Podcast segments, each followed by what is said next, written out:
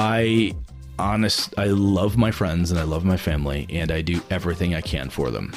And I want an environment, a world where your characters are together. There could be some backstabbing, there can be some craziness going on, but I want an environment where you feel like it's not necessarily you against the world, but it's these are the people you trust. Right. And they're close to you, and this is your gaming group. You're going to be able to hear it uh, during this interview how much fun I had sitting down with uh, Brett from Gaming and BS and talking about role playing games as well as his very unique uh, Dungeons and Dragons 5e setting of Streets of Avalon. Brett's approach to role playing and his depth of knowledge about uh, all of the iterations and history of role playing is uh, something to witness. We talk about Streets of Avalon. We talk about uh, what's happened in the uh, role playing industry over the last 15, 20 years. And uh, we even get into some approaches and tips on uh, running games. As a quick heads up, this has a little bit more adult language than you normally hear on this podcast, so think carefully before you let the kids listen. Anyway, sit back, relax, and enjoy my time with Brett. Playing a tabletop strategy game allows you to unplug and test your skills against friends. Every week, Third Floor Wars delivers useful strategies, discussions, battle reports, and reviews to tabletop games like Malifaux. If you want to get better at the games you already play or discover the games other people are playing, you are in the right place. Craig and Ray welcome you to the third floor and the Tabletop Talk broadcast. Craig here on the third floor. Today's guest is Brett Blachzinski of the Gaming and BS podcast. Now, as I return to role playing games, I scoured for a handful of podcasts, and I'll tell you right now, there's no shortage of podcasts about role playing games. And there's a lot of ones that I listened to one episode and I dropped it, um, but that didn't happen with Gaming and BS. Uh, both Brett and Sean put out what I think is probably the best podcast that I uh, have come across for role playing games. Um, both of them are super knowledgeable. Uh, they bring on uh, good topics, good guests. Um, they have regular releases. And uh, what I like the most about the podcast is every episode gives me something to to work with, something to get better with. Um, so if you play RPGs and don't listen to their podcast, you're missing out. Uh, Brett is also the creator and author behind the fantasy setting Streets of Avalon. So Brett, welcome to the third floor. Hey man, how you doing, Craig? Good, good, good, good. So you're going to go through the normal routine that I give all my uh, first-time guests, and that's uh, figuring out um, when you found games. So there was a day where you didn't know you could roll dice and pretend to be other people, and then all of a sudden you found it. So what was that day where you found it for the first Um, time? it's third grade. My buddy Todd Thompson has a birthday party, and I'm going to a small um, parochial grade school, um, Lutheran school, and we all go to Todd's house for sleepover. I'm like, okay, cool. So it's me, one of the guys, small school, that could stay overnight. The other kids had other shit to do, whatever. So we're over there. And Todd convinces his brother Terry, older brother, he's going to run this Dungeons and Dragons thing. I'd never heard of it, had no idea. He just said D and D. What's that? so uh, we rolled up a bunch of crazy characters that had like 20 stats and just weirdness. And Terry threw crazy stuff at us. I was a paladin. I remember distinctly being terrified of the anti-paladin that that came to fight us, and uh, we fought and defeated Tiamat, and we destroyed gods, and it was insane. That's back when I thought magic missile meant like a ICBM. You know, I didn't understand what that meant because I'm in third grade. You know, Sure. I have no idea.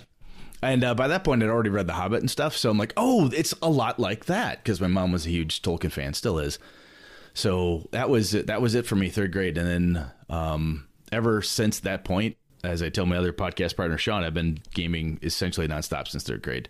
That's one amazing. way or one way or another. You know, it may not be every week, every weekend, but once a month, whenever we could get together at Todd's house, and then when I got into middle school, high school, finding more and more people that were into it, which back in the 80s, 90s wasn't as easy, right? Yeah, You know, that's very true. yeah, you, you didn't walk around and say, "Hey, I play Dungeons and Dragons." It was like it was like it was yeah. like smoking cigarettes behind the high school. You kind of Yeah, nudge exactly. people. yeah, I wasn't a huge popular kid in high school, which a lot of folks aren't. I mean, I mean that's a, no big story there, but it was kind of. You know, you're shy and you're not quite sure what to do and what, what you're into and how do you find people who are into the thing you are because it's kind of weird, hard to explain. Yep. But yeah, it's been since third grade, and then I got I wanted my own box, my own set of stuff. So I go into a KB toy store in a mall, Wausau Center Mall, and uh, I see there's all these hardbacks for advanced, which is what I remember playing. I'm like, holy shit, they're 15 bucks a piece, which at the time is like, whoa, 20 Yeah, it's like- bucks? yeah. Are you kidding me? Um, and there's a box set, red box, Mentzer. And I'm like, Yep. oh, this is everything. Yeah, it's only first couple levels, but it's everything to get me started. I had no clue there was a difference between D&D and AD&D at the time. Right. So I got that as with some birthday money, and um, then I started game mastering for my family, my dad, my mom, my sister. My dad wasn't really for his thing; he's more of a poker pinochle kind of guy. My mom loved it because it reminded her again of The Hobbit and Tolkien. No and stuff. kidding. My sister dug it, and then uh, I eventually found Star Frontiers, Yep. and then Middle Earth role playing by Iron Crown Enterprises, which was to this day I have no idea how I ever worked my way through those rules. Very difficult. Oh, th- those books were amazing, but brutal. They're very brutal. Yeah. So that was I was like the MERP guy for my home group for a long time, and then uh, as things progress through, you end up uh, running running stuff in my home group right now. I've been with the same core group of guys for over 25 years. That's amazing. That's Yeah. amazing. We play So- at least once a month. So so a, a lot of times when I hear this story, and my story is is is similar. Um, there's there's I took a break period in there, but it Mm-hmm. sounds like that didn't really happen to you. That this was pretty much a constant the whole time. yeah, I pr- I did everything I could to scrounge games to find people to do it. This is apart from. Let's see here. I've I have I've ridden motorcycle. I've been able to do that for a lot throughout my life. And then uh, as you, if you follow Sean and I, you know Sean had an accident a number of years ago, and he was one of the main guys I rode with. And for good reason, he's like, you know what? I think I need to hang it up for a while. I'm like, yeah, you know, my wife's getting nervous riding bike. I've I put on over 100,000 miles on two wheels. Fuck it, I'll put that aside. So throw the bike throw the bike away. But I have hunted, been in martial arts and gaming longer than anything. Actually, gaming's been the longest thing I've ever done. That's It's the- incredible. It's the, hobby that's just stuck with me. My the main reason my home group is still around after 20, 25 years is because I won't let it go. When I when- I moved from my hometown, I moved. I'm actually back in my hometown of Wausau now, but when I moved from Wausau to Madison for college. Uh, everybody's like, "Oh, I guess it's the end of the game." I'm like, "Oh no, once a month I'm coming back." No kidding. They're like, "Really?" Yeah, because I'm like, my folks are still up there. A lot of my friends are up there, so once Yeah. a month I would drive back home, two and a half hours. We'd get together Friday night, go out to the bar, wake up hungover Saturday. By noon, we were ready to go. And we'd start at five at night on that Saturday and go till about midnight, one in the morning. Sure. Yeah, Sure. that was just running. At that point, it was a lot of White Wolf, a lot of Vampire the Masquerade. That was like the big one. That was huge for us. Did that. Had a 15 year long World of Darkness campaign series of different adventures and things that all tied up and it was madness. That's But crazy. uh, yeah, it's it's. I really didn't take a break. I mean, even now when I'm moving or have had surgery and stuff, it just it slows me down. But it's like, okay, when are we back? Let's get back in this. I, I just won't let it die. so when adult Brett looks back at third grade brat, high Yeah. school brat, college brat, driving two and a half hours to get drunk and play games, what was it, man? So when you look back on it, what was it back then that that, that it kept its hooks in you, and you know it's still part of your life now? I think the the most enjoyable part for me is one. I've every good friend I have, I've met through this. Wow. I mean, Sean, my podcast partner, is a really one of my best friends now, and all of the friends that I have that are solid in my life when I'm moving, pack my house and move up.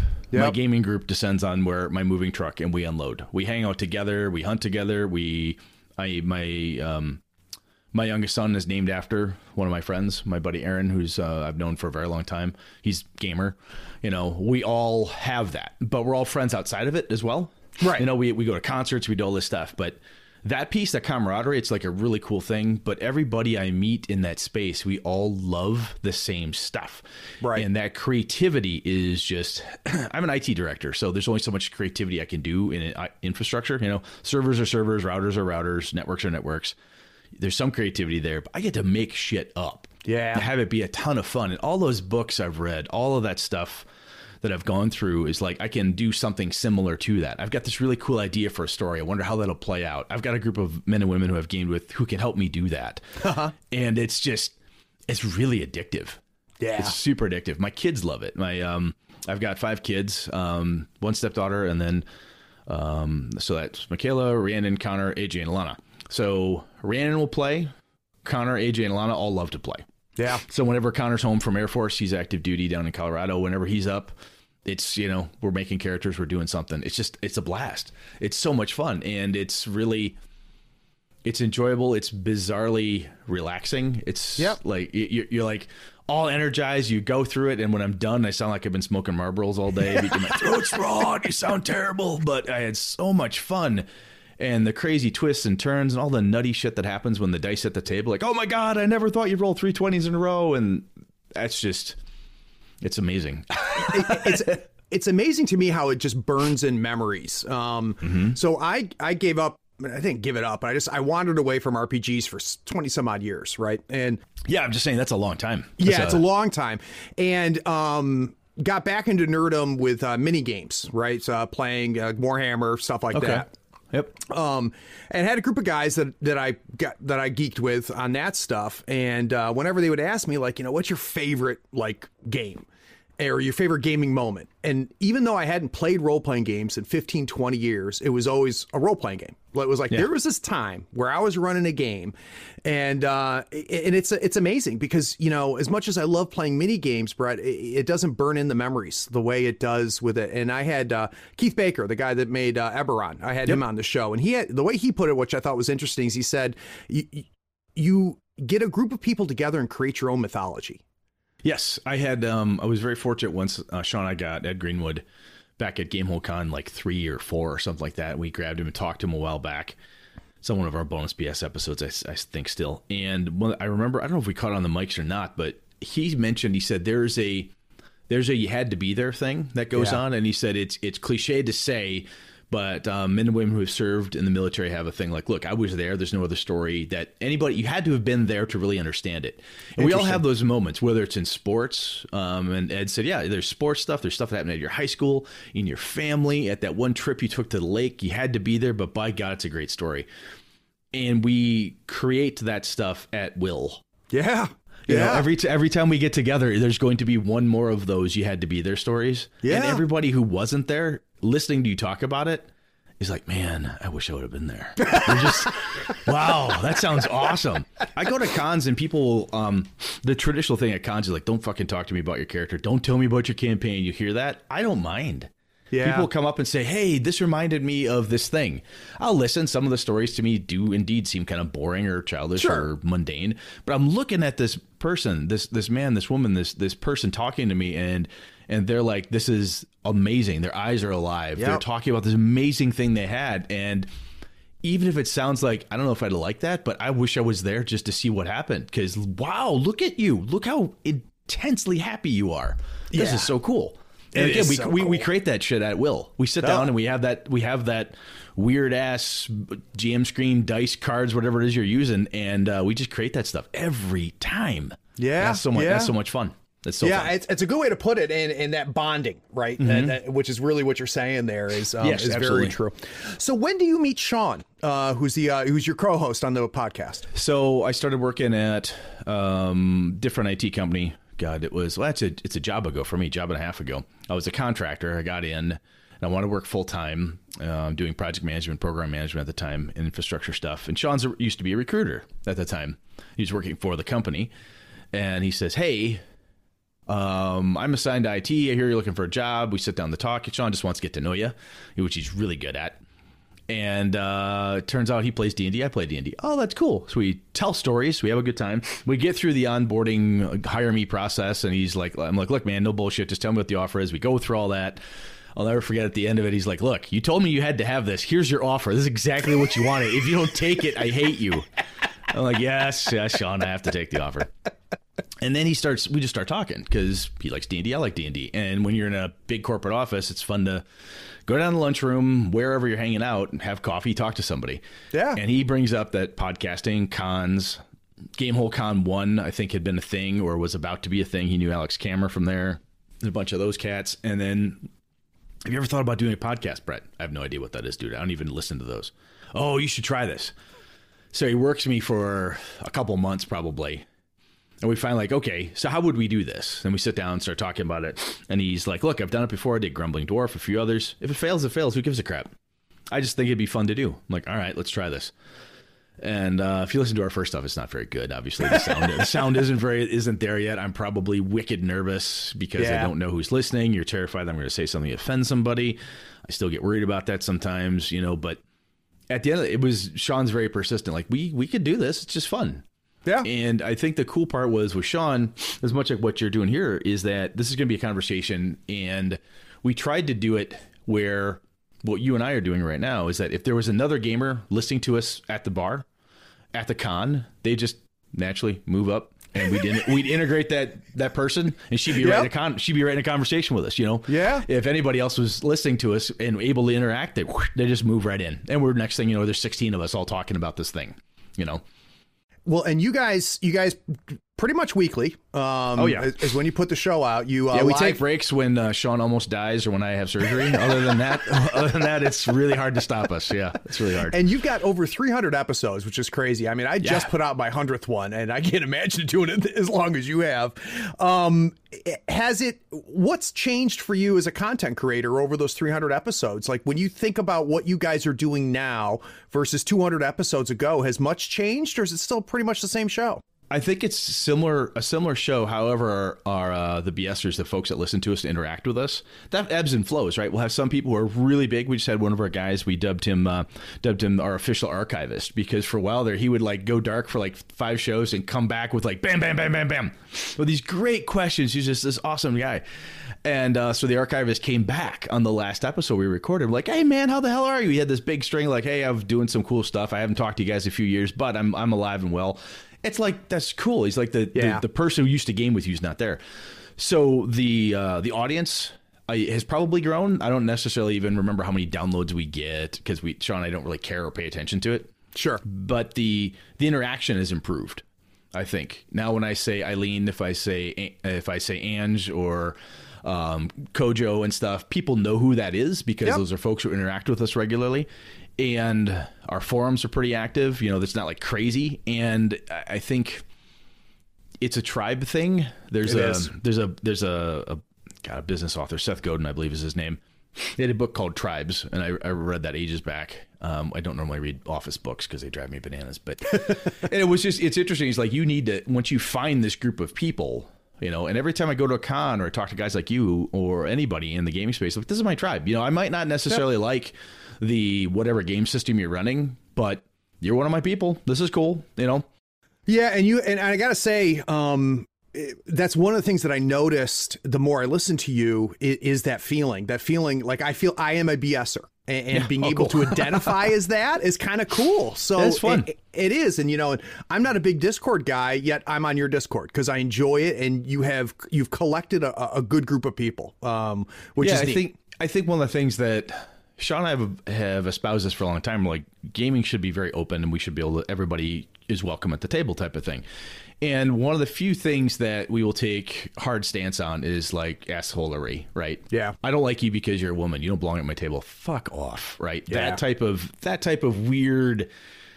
Yeah, um, what the hell's the term? Uh, gatekeeping. You know that type of crap. We don't. We just don't tolerate it. Now, granted, every once in a while, Sean and I say something stupid because we're two white middle class dudes from the Midwest. Sure. And we will have one of our listeners say, "Hey, I am that person," and blah blah blah. I'm like, "Thank you. Correct me. Fix Nice. this." And I think part of being when Sean and I got together, we talked about different ways to do things. There was a guy, I don't know if he's still around, Angry GM um, was was a personality that this person, I can't remember his real name, but he taken on. And um, it was kind of a shticky thing, like how he approached different components and parts of his blog and different things he was doing. And there is a piece, if you take on a shtick or a personality, then you're forced to do that all the time. And sometimes that wears really thin. Yep. Right? Uh, Jeff Cavalier, the dungeon bastard. He did that for a while, and it's really not his thing anymore. He's an actor. he can he can blend with the wind. You know, he's a cool dude. I've met him. He's a fun guy. But Sean and I both said this is just who we are. We're not going to pretend to be anything else. So if you do bump into me at a convention you stopped me, I was at Origins once. I've only been Origins once, but I was walking to dinner with my buddy Tom Flanagan from Knights of the Night, and uh, we were just talking about uh, Avalon because we was running a game and we're BSing back and forth on it. And a young lady stopped me. She said, "Are you Brett?" And I said, "Yes, I am." And she said, I saw one of your I had a button on my backpack that said Gaming BS. And she said, Hey, I listen to you guys. I'm I'm Ange. I'm just not the famous Ange because she was talking about Angela Murray. I said, That doesn't matter. This is really cool. So I gave her a couple buttons and she was like super happy just to have met me and she said wow that was really that was really cool of you man and she wrote us um, a letter and said hey thank you so much just for talking to me and to me i'm like that first off it's shocking that anybody gives you shit what i have to say Yeah, you can't believe you have listeners. No, and- anybody listens to you is weird. Yeah. But the the other thing is though is I mean, be as genuine as you can be. There's so many personalities Yep. out there trying to be a certain thing. Just be yourself. And I know that's it's easier said than done sometimes. But I think if there's a magic, if if you want to call it that, to what Sean and I do, I think that's it. We this is Sean and Brett. We don't. There's no difference. If you bump into Sean and I at GaryCon and we're having drinks or we're having breakfast, this is the same. You'll get the same reaction out of us you would if you wrote us a letter. Yeah, yeah. There's, and- there's no and- difference. It's it's funny you say that, Brett, because that's definitely was the approach that I took when I started doing this uh, too. Um, and, and it helps explain why I think I enjoy you guys so much because I feel that's I feel like. Your, your bar analogy is perfect. Like I feel like I was sitting having a beer. I heard two guys BSing about Yep. games. I'm like, hey guys, I dig this shit too, and I want to I want to talk. Yeah. Um, and so if that's what you guys are going for, you've nailed it. Thank you. Um, uh, so, oh, I got to say this from misdirected Mark really helped us a lot from a leader, uh, from a, a listenership perspective. Um, Phil and uh, Chris Nizak and Bob Everson and that whole crew when they were um, early on when we first got going. They said, "Hey, I heard about this podcast. I caught it. I don't even know how the hell they found us." And they we promoted each other back and forth heavy for almost like a year. Yeah. And both of our numbers grew, and we were having fun on G Plus back when in the in those wonderful days when that was a thing. um, and it, so the reason I told you that story is to tell you this. So it was like three years after someone's on their show on on it said Brett and Sean, and Bob goes, "Oh," and Phil's like, "What?" That's where the BNS comes from. Oh my god, that's funny. Wow, Jesus Christ, you're not that old, dude. What the hell, man? So we gave we gave Everson crap for about about a month or two. It was hilarious. Oh, it We're is like, come funny. on, come on, come on. It's a double entendre. Work with me, Bobby. It was just funny. Oh, It was funny. funny. That was cool. Um, and I will say something for the listeners um, uh, that, that Brett brought up. Um, the times when you listeners reach out to Brett, reach out to me, and and tell us, you know, that you listen and this is why we like it. Uh, I don't think you can. Uh, uh, I don't think you guys understand how much it means to us Oh, that are creating huge. the content. It, it- it's really a big deal, and I have had so many people just say so many nice things, and it makes it all work it worth it because I, Absolutely. I don't know whether you know it or not, but Brett and I are making tens of dollars putting Yes. out this uh, this podcast. It, it costs tens of dollars every time we talk. Yeah. exactly. But it, all it takes is one note. Once a month, someone shoots me an email or, or says something, and it makes a huge difference. Um, so, guys, the whole purpose of the Insider Insight series is it's my opportunity to bring on writers, designers, developers, artists, and other tabletop gaming insiders to talk about what they do and why they do it and how they do it. And I try to pull back the curtain on the creative process. So, what my hope is today is that we're going to learn a few things. One, I want to um, dig in a little bit more uh, with the fact that Brett, unlike me, has been gaming this whole time. So, I want to talk a lot about the industry and over time.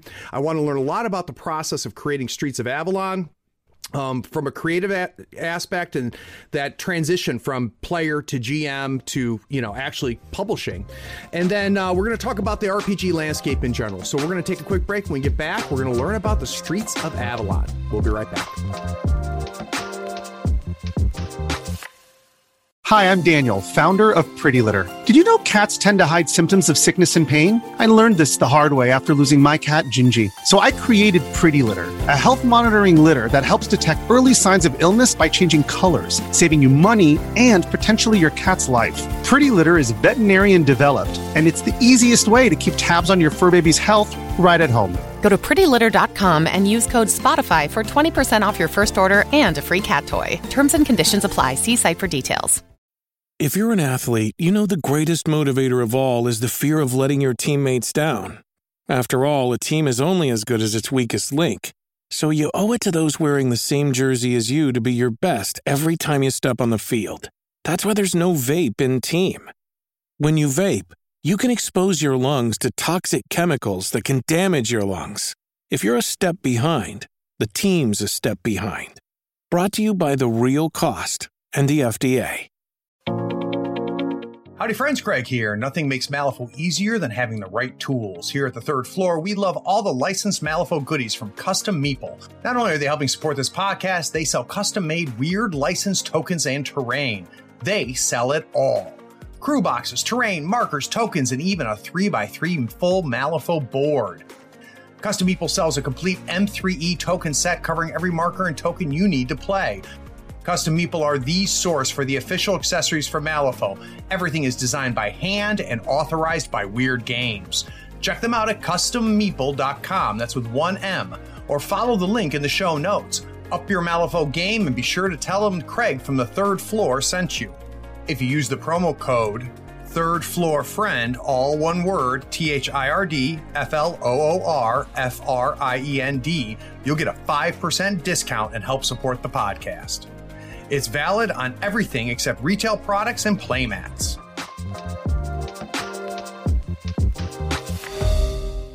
There are so many online retailers.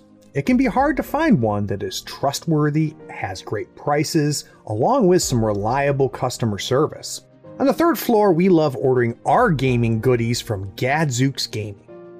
Their selection of terrain, miniatures, dice, custom decor, and conversion bits are curated for gamers by gamers.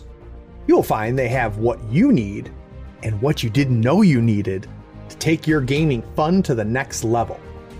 If you mention Third Floor Wars in the cart notes of your order, you'll also get a free gift.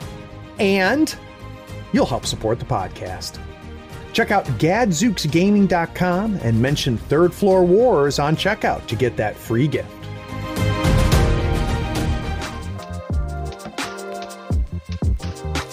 So as I mentioned, I was listening to uh, Brett and Sean, and um, the one thing, and I I think I've said something to Brett in the in uh, the Discord about this, or I said it to Sean.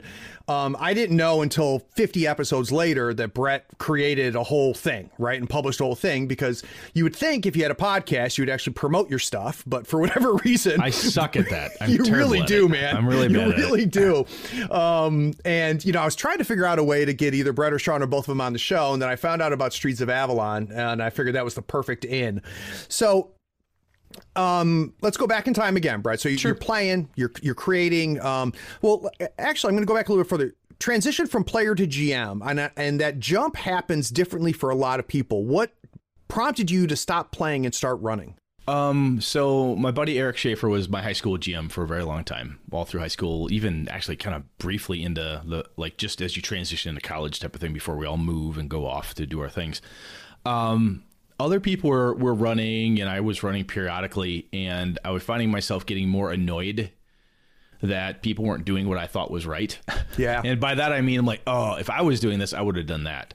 I wish this would have happened man, if that if that was in front of me, I would have had orcs orcs, orcs attack, ninjas kicking the door. I would have done something. There was that session was boring. what would I do if I was going to make it better? sure And part of me is like, well, I can do better. Well, can you do better? Have you done better? Can you try Yeah. this? Let's let's see what we can do. So I started. I wanted to. I want to play D and D. So I'm like, all right, I'm going to run a D and D for my high school group here at the tail end. We're going to try that. And they were merciless pack of pricks. Um, it was one of the worst sessions I've ever run. I distinctly remember this day almost crying. It was just so brutal. Everything I did that was conceivably a mistake, anything I couldn't remember, I wasn't as good as Eric, and they just railed on it. It was terrible. a lot harder to do it Yeah, I'm like, wow, this is terrible. And I thought my ideas weren't bad. I just didn't know all the rules. Wait, no, they knew the rules better. I know what I'm going to do. I'm going to go find me a game that none of these assholes know. I'm going to be the only person who knows how to run this game system, and no one's going to be able to challenge me on it. So that's when I get into Middle Earth role playing, and I start. Um, ran GURPS for a little bit, and then Vampire came out. Well, these different things I got, and Vampire was like the big groove for me, where I got into it because a girl I was dating at the time was really into vampires. The the Vampire Lestat books were coming Yep. out by Anne Rice and all that. We all kind of got into it. We're having a blast. And I was the only person who had the books, who knew how to do it, understood the rules, and was running. and I was able to do the things that I wanted to do. And we started playing with different people. Uh, met a couple friends. A lot of the guys I know now is all because of this game store in my hometown, which is now defunct. But we, that's where I bought the books from. And the owner, Chris, at the time, said, "You're buying a lot of this product. Would you mind running it for me? Because I hear people are interested in it, but I just don't know anything about it. Tell them." I said, "Well, if you get a group of people, I'll come with a couple folks." So you know, five, six gamers show up. I'm running a game, and by the end of it, they're they were like edge of their seat, like, "So when are we doing this again?" I'm like, "All right, so we're cool. hooked. I got I got a game." And then you know, 25 years later, I'm still doing it for ostensibly basically the same the same crew of folks. People have come and gone over time. Yep. But it's uh I wanted to do every time I I would do something like I want to do it my way. And instead of bitching to myself or other people about so and so not doing it the way I wish they would have done, I'm like, well, I just got to take the bull by the horns and do it. Yep. You know, I've I've got to grab this and go because otherwise I'm just a whiny player. why be a why be a whiny player that's complaining constantly and not doing anything to fix it? So I'm gonna Yep. try. Gonna try. That's how it, that's that's how I jumped into it. So, um, where is if we were to go back and do a forensic study on Streets of Avalon, where where are the seeds? So, where were the very beginnings of this setting? The um ages back before I got motion sick playing first person video games, I liked Thief, the original one by Eidos Entertainment, I think it was. That Yep. was a blast. It was like this really evocative, quasi steampunky before steampunk was a thing setting. It just was really cool. I like Fafhrd and the Grey Mouser. I liked um, Thieves World, Robert Lynn Yep. And that whole crew. Um, I'm like, wow, this is really cool. And I started because of Vampire, I knew how to run a big city campaign and move within those walls. And I found I'm like, you know what? I bet you I could do this with a fantasy game. I bet you I can. I bet you I can. So I started designing this concept of a massive walled city with different sections and just piecing it together. My buddy Jay Plata, still a friend of mine. Jay's on the Gaming BS forums now. He's a cool dude. Um, but he I bounced ideas off of him, my other friend Henry, and we just would go back and forth. Like, well, how about this? How about that? What if how, if you did this? Jay would ask me, "Was how do people eat?" You're telling me this is huge, com- this huge thing. It's not like a modern city. How? What do they eat? What do Yeah. the birds look like? What do the fish look like? What's this? Is it a seaside? Is it that?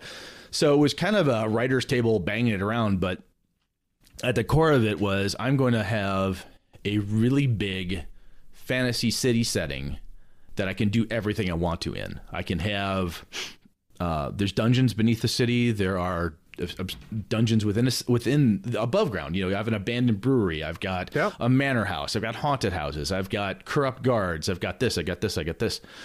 I wanted to have this kind of this one stop shop, massive walled in edifice, and um, usually in a fantasy campaign when i'm running a city game like waterdeep or whatever people go in they mess about and then they leave. They go to greyhawk city they mess about and they want to go out to the dungeon. Right. i wanted avalon to be somewhere where you came you stayed and that's where you died. You you lived here right? This is where you grew up. So as it came out as i started cranking through it more and play testing the setting with my group and different people in different groups as i went through it I started to get, hey, have you thought about publishing this? This is really fun. I'm like, huh, interesting. Never thought I would. I figured I'd just kind of hang on to it. But what am I going to do with it? I mean, how do you publish anything? Yeah. Another friend of mine, well, two guys I'm game with now, Lenny and uh, and Alpha. My gamers have weird code names. So anyway, um, Lenny and Alpha, um, and I started this little applica- app company called uh, Dark Theater, and we had the character Folio, which was on uh, i which was on the iTunes store for for a number of years. We eventually lost lost the ability to fund ourselves and just keep rolling. We just had to close her down. But we always thought, hey, if this works, Brett, you might be able to publish your thing through us. We'll figure out how to do that. Well, it went defunct. I had started um, podcasting with Sean in the meantime, and through that, I'm meeting Phil Vecchione, the Encoded crew. They do engine publishing. So when my app company folds, I get a hold of Phil and crew, and I said, "Hey, I have this idea. What do you think?" Like, well, we're interested in maybe doing that type of thing." So a couple phone calls, video conferences, sending him documents. Um, eventually, end up here. No kidding. Yeah, but it was a lot of um, kind of, I guess, finding.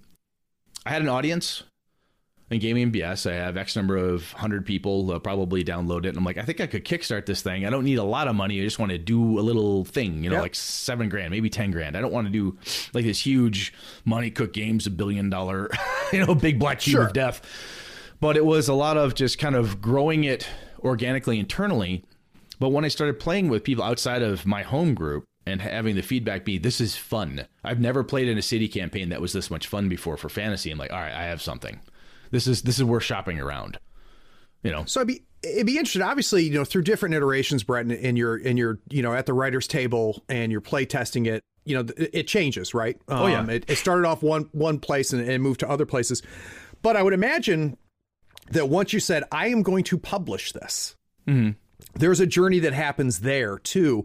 How much changed during that moment to the final moment? Did the did, was it was it the same? I think it, it's very similar. However, what happened was we got so I'm working with the Encoded Designs team, and one of the one of the folks in there is um, Sean Merwin from Baldwin Games and Baldman Games, and he does a lot of uh, shoot. At the time, he was just freelancing, uh, but Sean Merwin does a lot of cool stuff. And he was in there helping us do development work. And Chris Sniezak and I are cranking away on this and I send the document to Sean. I'm like, take a look at this, right? Because he's next in line with Encoded to to take a look at it. And we're still dabbling, like, how how do we want to do it? And frankly, I'm like, is Encoded going to be able to do this for me? Is it even going to be worth it? Are we going to come to an agreement that this is fucking stupid? And we're not going to do it. And Sean just hits me with, "This is bad. This is bad. This is bad. This is bad. What are you doing? What's going on?" I'm like, "Oh Christ, I'm an idiot. God, I suck. I suck. I'm so bad at this." And Sniezak is like, no, dude, that's Sean. He's telling us, he's giving us a message. We just got to figure out what it is. Let's get on the, let's get on the phone with him. Like, okay, all right. So Sean looks at it. He goes, why is this so small? And I said, what? He goes, you tried to do like a 60 page document. He said, this is a 100 page book. What are you doing? Oh, he said, go big or go home. Do something bigger. This is this is silly. He said, you could put so much more into this. He said, we'll have to cut it down, of course. He said, but you're pre-cutting, you're pre-editing yourself into a hole. Interesting. He said, "You're burying the lead, man. You've got these cliche. You've got these weird ass um, group of people that do this thing. You've got the, uh, their their uh, weird, uh, no-eyed face. You know, lighting the candles at night. What the fuck? This is creepy as hell. It's a it's a hundred miles. How big? You bury, dude. Flip all this stuff. Throw this out. Come back with what you originally wrote and give me that." Interesting. Interesting. it, which was really I'm like, oh my god, okay, this thing this thing has legs. That's cool. Sean knows what he's talking about, but he really because Chris and I were looking at it thinking, well, we don't want to be too big for our britches, and, and it's not it's not like a huge, it's a thin it's a thin book, right? It's not that gigantic, but at the end of the day, we were thinking, you know. 50 pages, 60 pages, some kind of a little folio just to get you started. And he's like, no, you need to outline all of this stuff. You need to provide what are the players supposed to be doing in this setting. Don't, at, don't, you know, hint at, tell them directly, give them adventure ideas, blow this stuff out, give solid examples. And then we've got something. He said, if you want people to be able to pick this thing up, throw it at the table and use it, it has to have this gear in it, man. And I was so nervous to tell anybody how to do it Yeah. you know and i'd done an actual play um, with the misdirected mark crew and with the knights of the night. And andy andy fox uh, she was from she's a super geek. I think that that podcast may have shut down by now. I can't remember. Lost track of them but anyway we were we were all we were doing this actual play and it was getting good traction. People liked the actual play. They liked how we put out there. They liked the world. And sean's like dude you can't only talk to those people. That was the other thing I was doing. I was writing it so that was like, if you were a fan of the thing I did, you totally got it. Where we see you.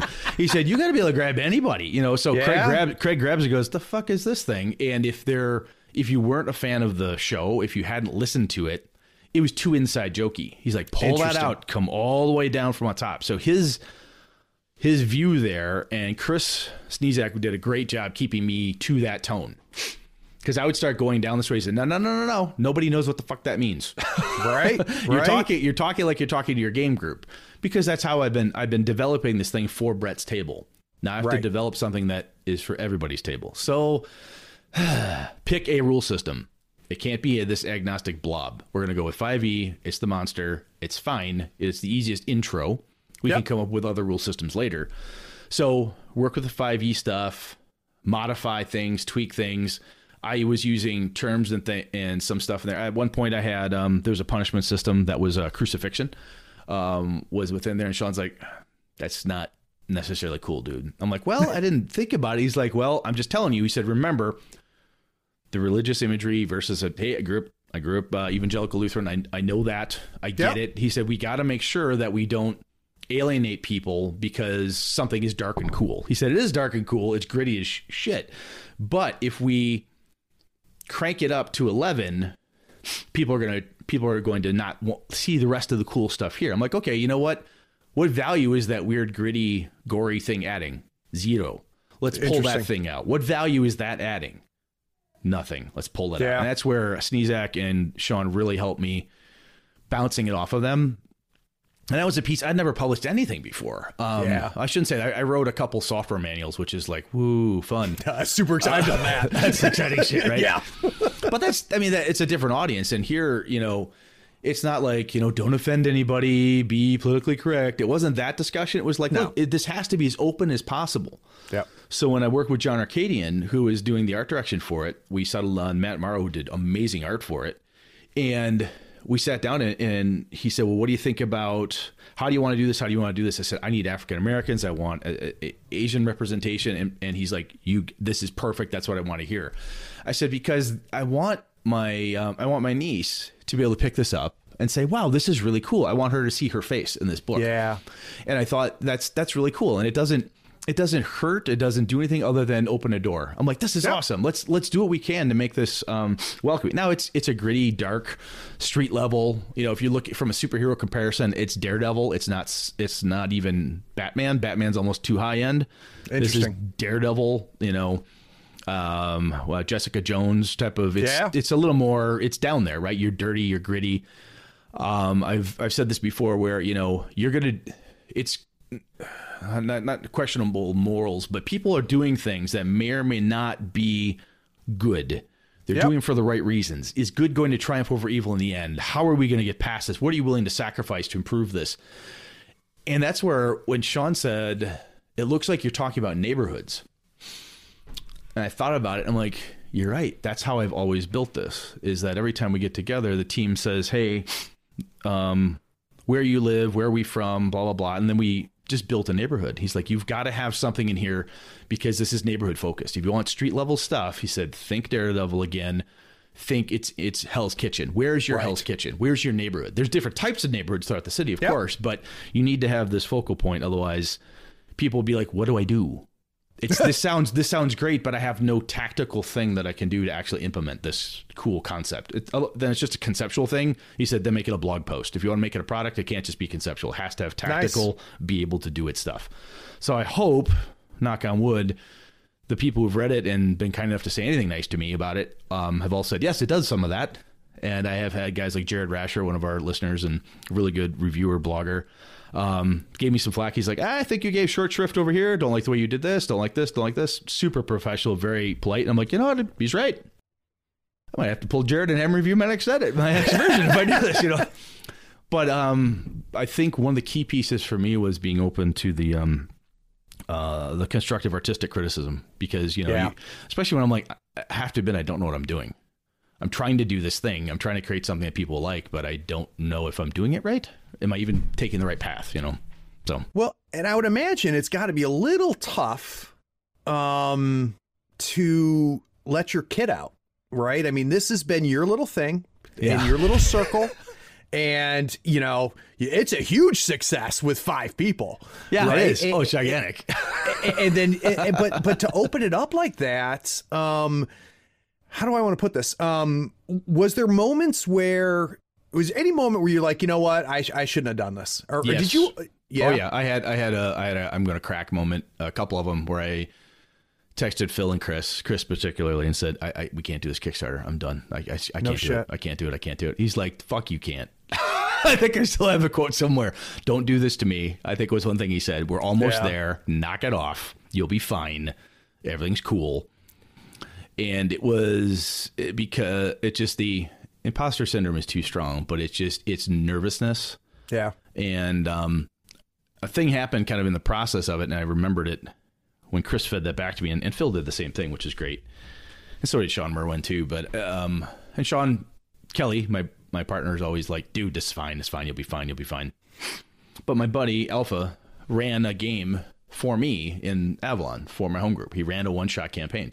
He pulled together this cool idea and he ran it. And it was the first time anybody has ever taken that setting and run it without me running it.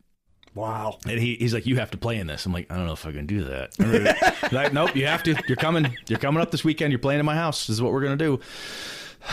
All right, I had a blast. Oh my god, did I have fun? No kidding. He did stuff. I'm like, I never thought about that. Yeah. Huh.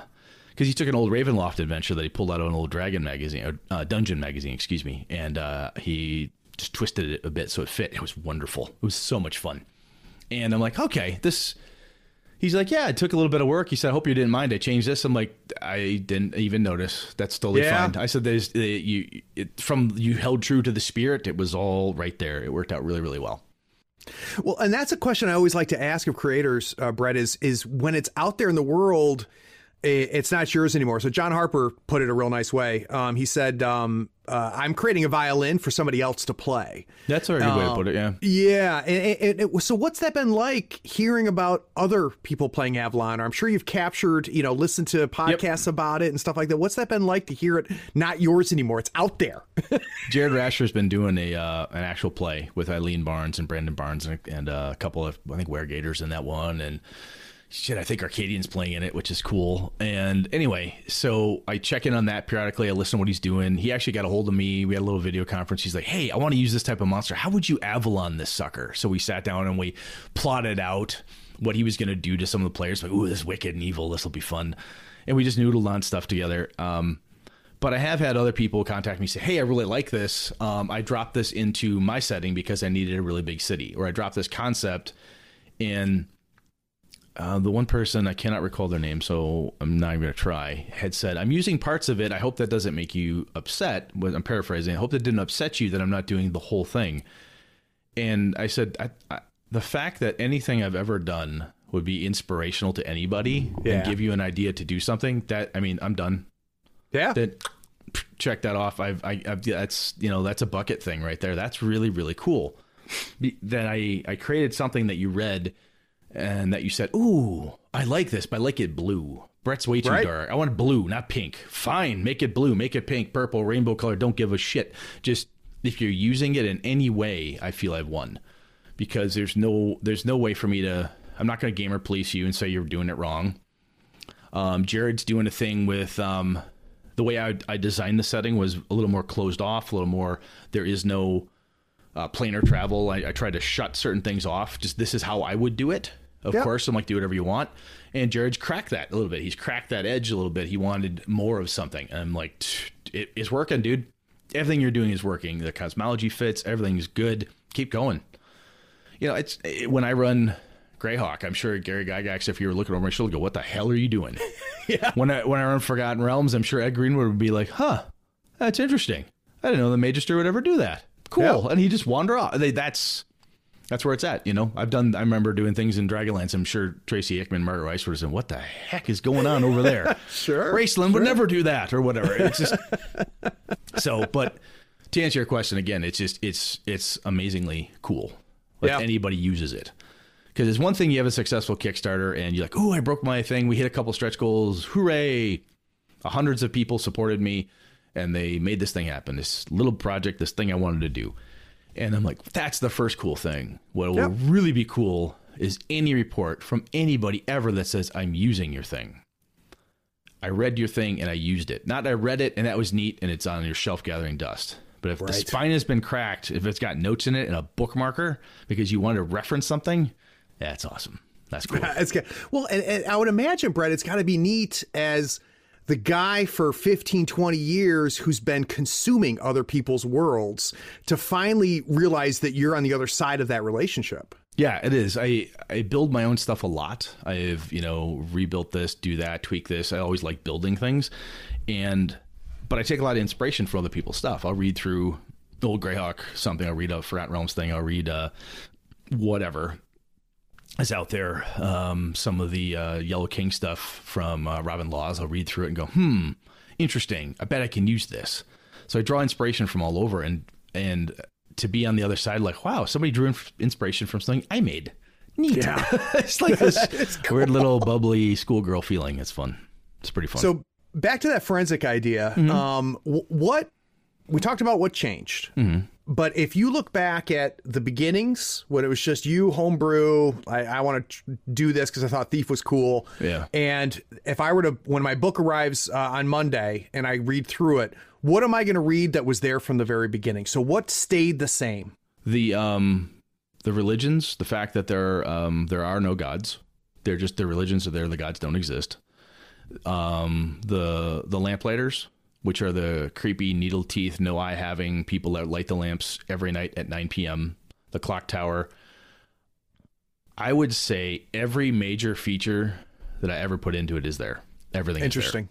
Yeah, the the only things that I took out were the small bits of color that were useful for my group. Right. And I think when I when I look at what I'll pick on Jared Rascher again because I'm consuming his actual play, the things he's doing are he's adding things for his group to consume that Right. enhance, underscore, and highlight, and that's the important part to Yep. me. Yeah, that I want that space for people to play in. Did I knock it out? Someone probably is gonna buy this thing, read it, and go, I don't think he did that good. Fine, it's my first thing ever. If I screwed something up, I'll I'll say I'm sorry. But I think um, I can't see. I have my original stuff that I wrote ages back, the 60 pages I put together ages and ages ago, and all the core stuff is there. Interesting. Yeah, so I'm I'm actually very happy about that. I was, I- and Brett, I gotta tell you, it's not a common. So as I talk to people that like, uh, when I talked to Baker about Eberron, it was amazing how much changed that process. And he only had a handful of things that he said to survive. So it's really neat that it, it sounds like it was baked pretty early before you decided to push it out there, which is, which is neat. Yeah, I think part of it for me was because I had I had it baked myself. I played it a lot with my crew. I mean, Right. like we played Pathfinder, I played GURPS with it, I played um Osric, an old for a first E version. Wow. You know, I played that in the setting. I wanted to beat the hell out of the setting and just try different things and different options. And then when I ran an actual play for a group of other people, and then I ran convention games with it before it was ever published, just to see what people liked or didn't like. And um, I, I think that it was granted it's a small sample size. If I Yeah. had gone even bigger, maybe things would have changed. But nobody ever came back and said, "I don't like the big stuff." They would say, "I think you need more detail here," or "I wish I knew more about this." So that's cool. That means I left. That's a good sign. I think that's a good sign. Yeah. Yeah. It doesn't. And I don't know if I could. Um, if that's a weird lightning bottle thing that I could never do again, I have no idea.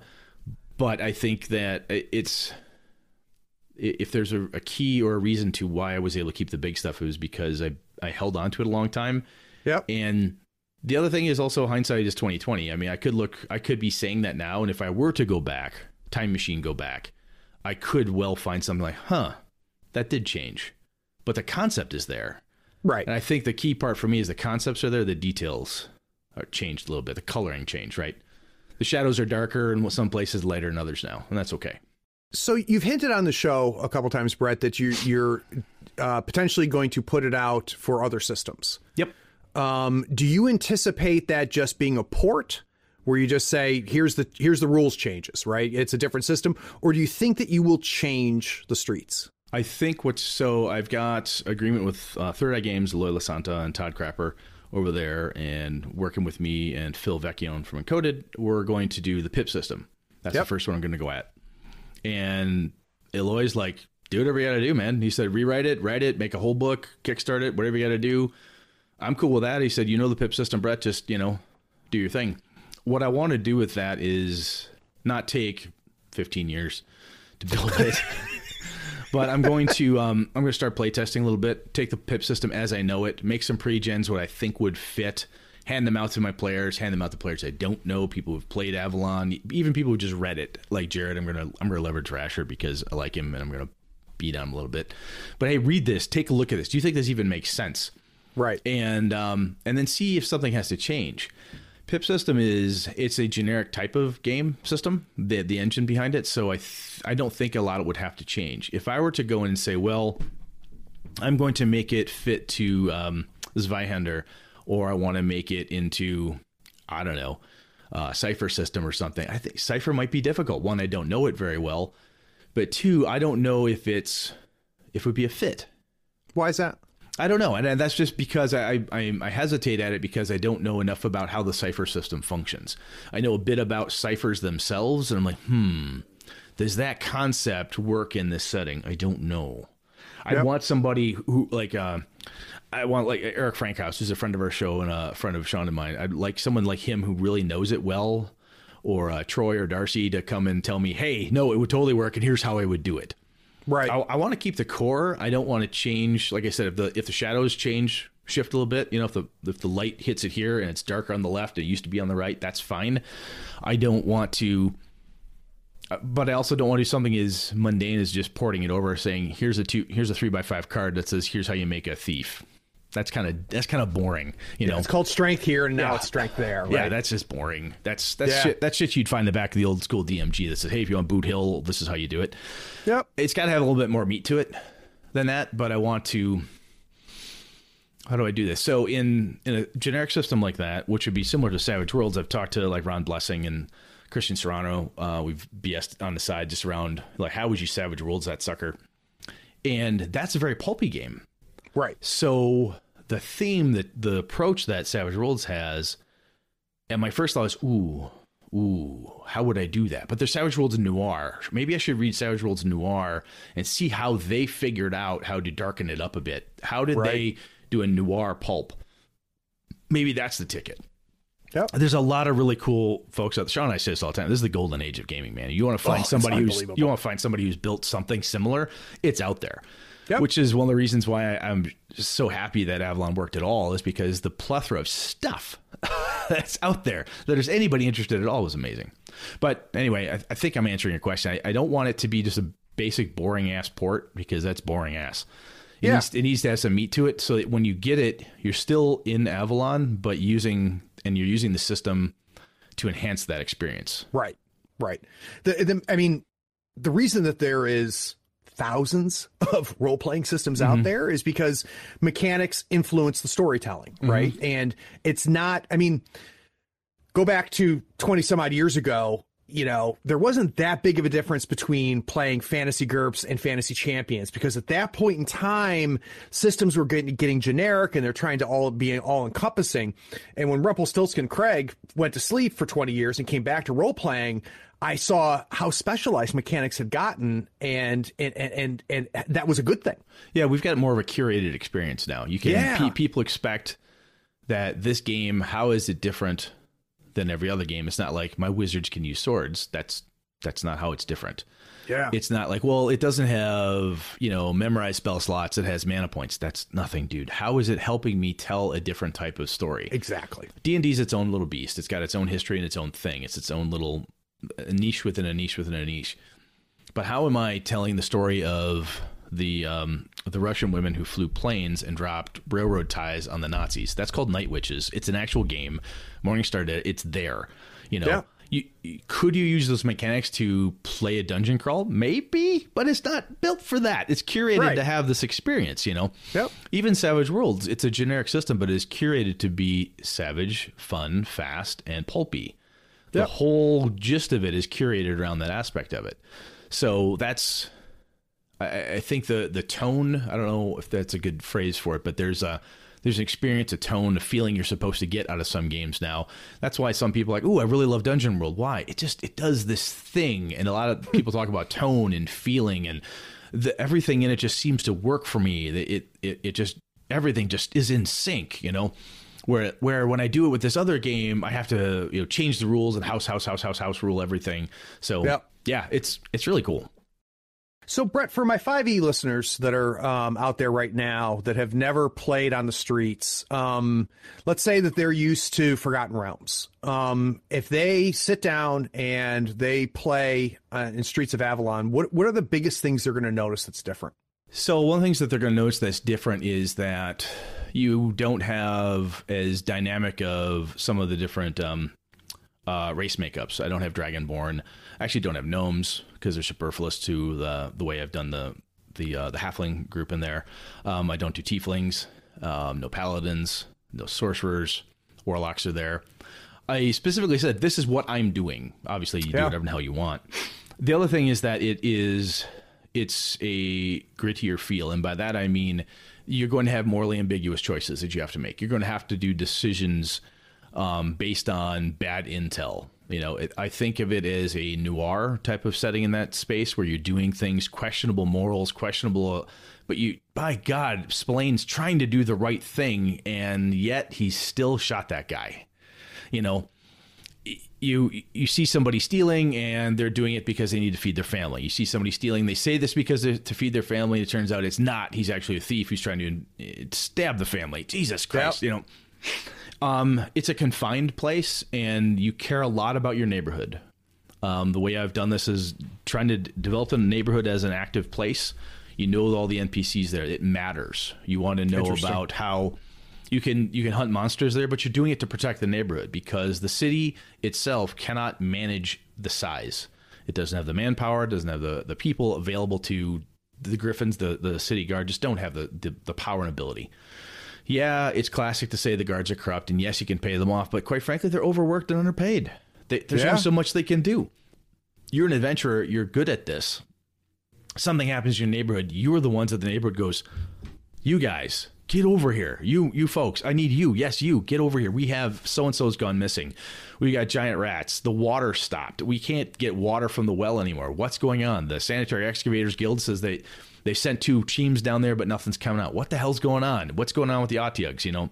So all of those pieces it's all trying to figure out you know how do we survive? How do we make lives better in a rough scenario?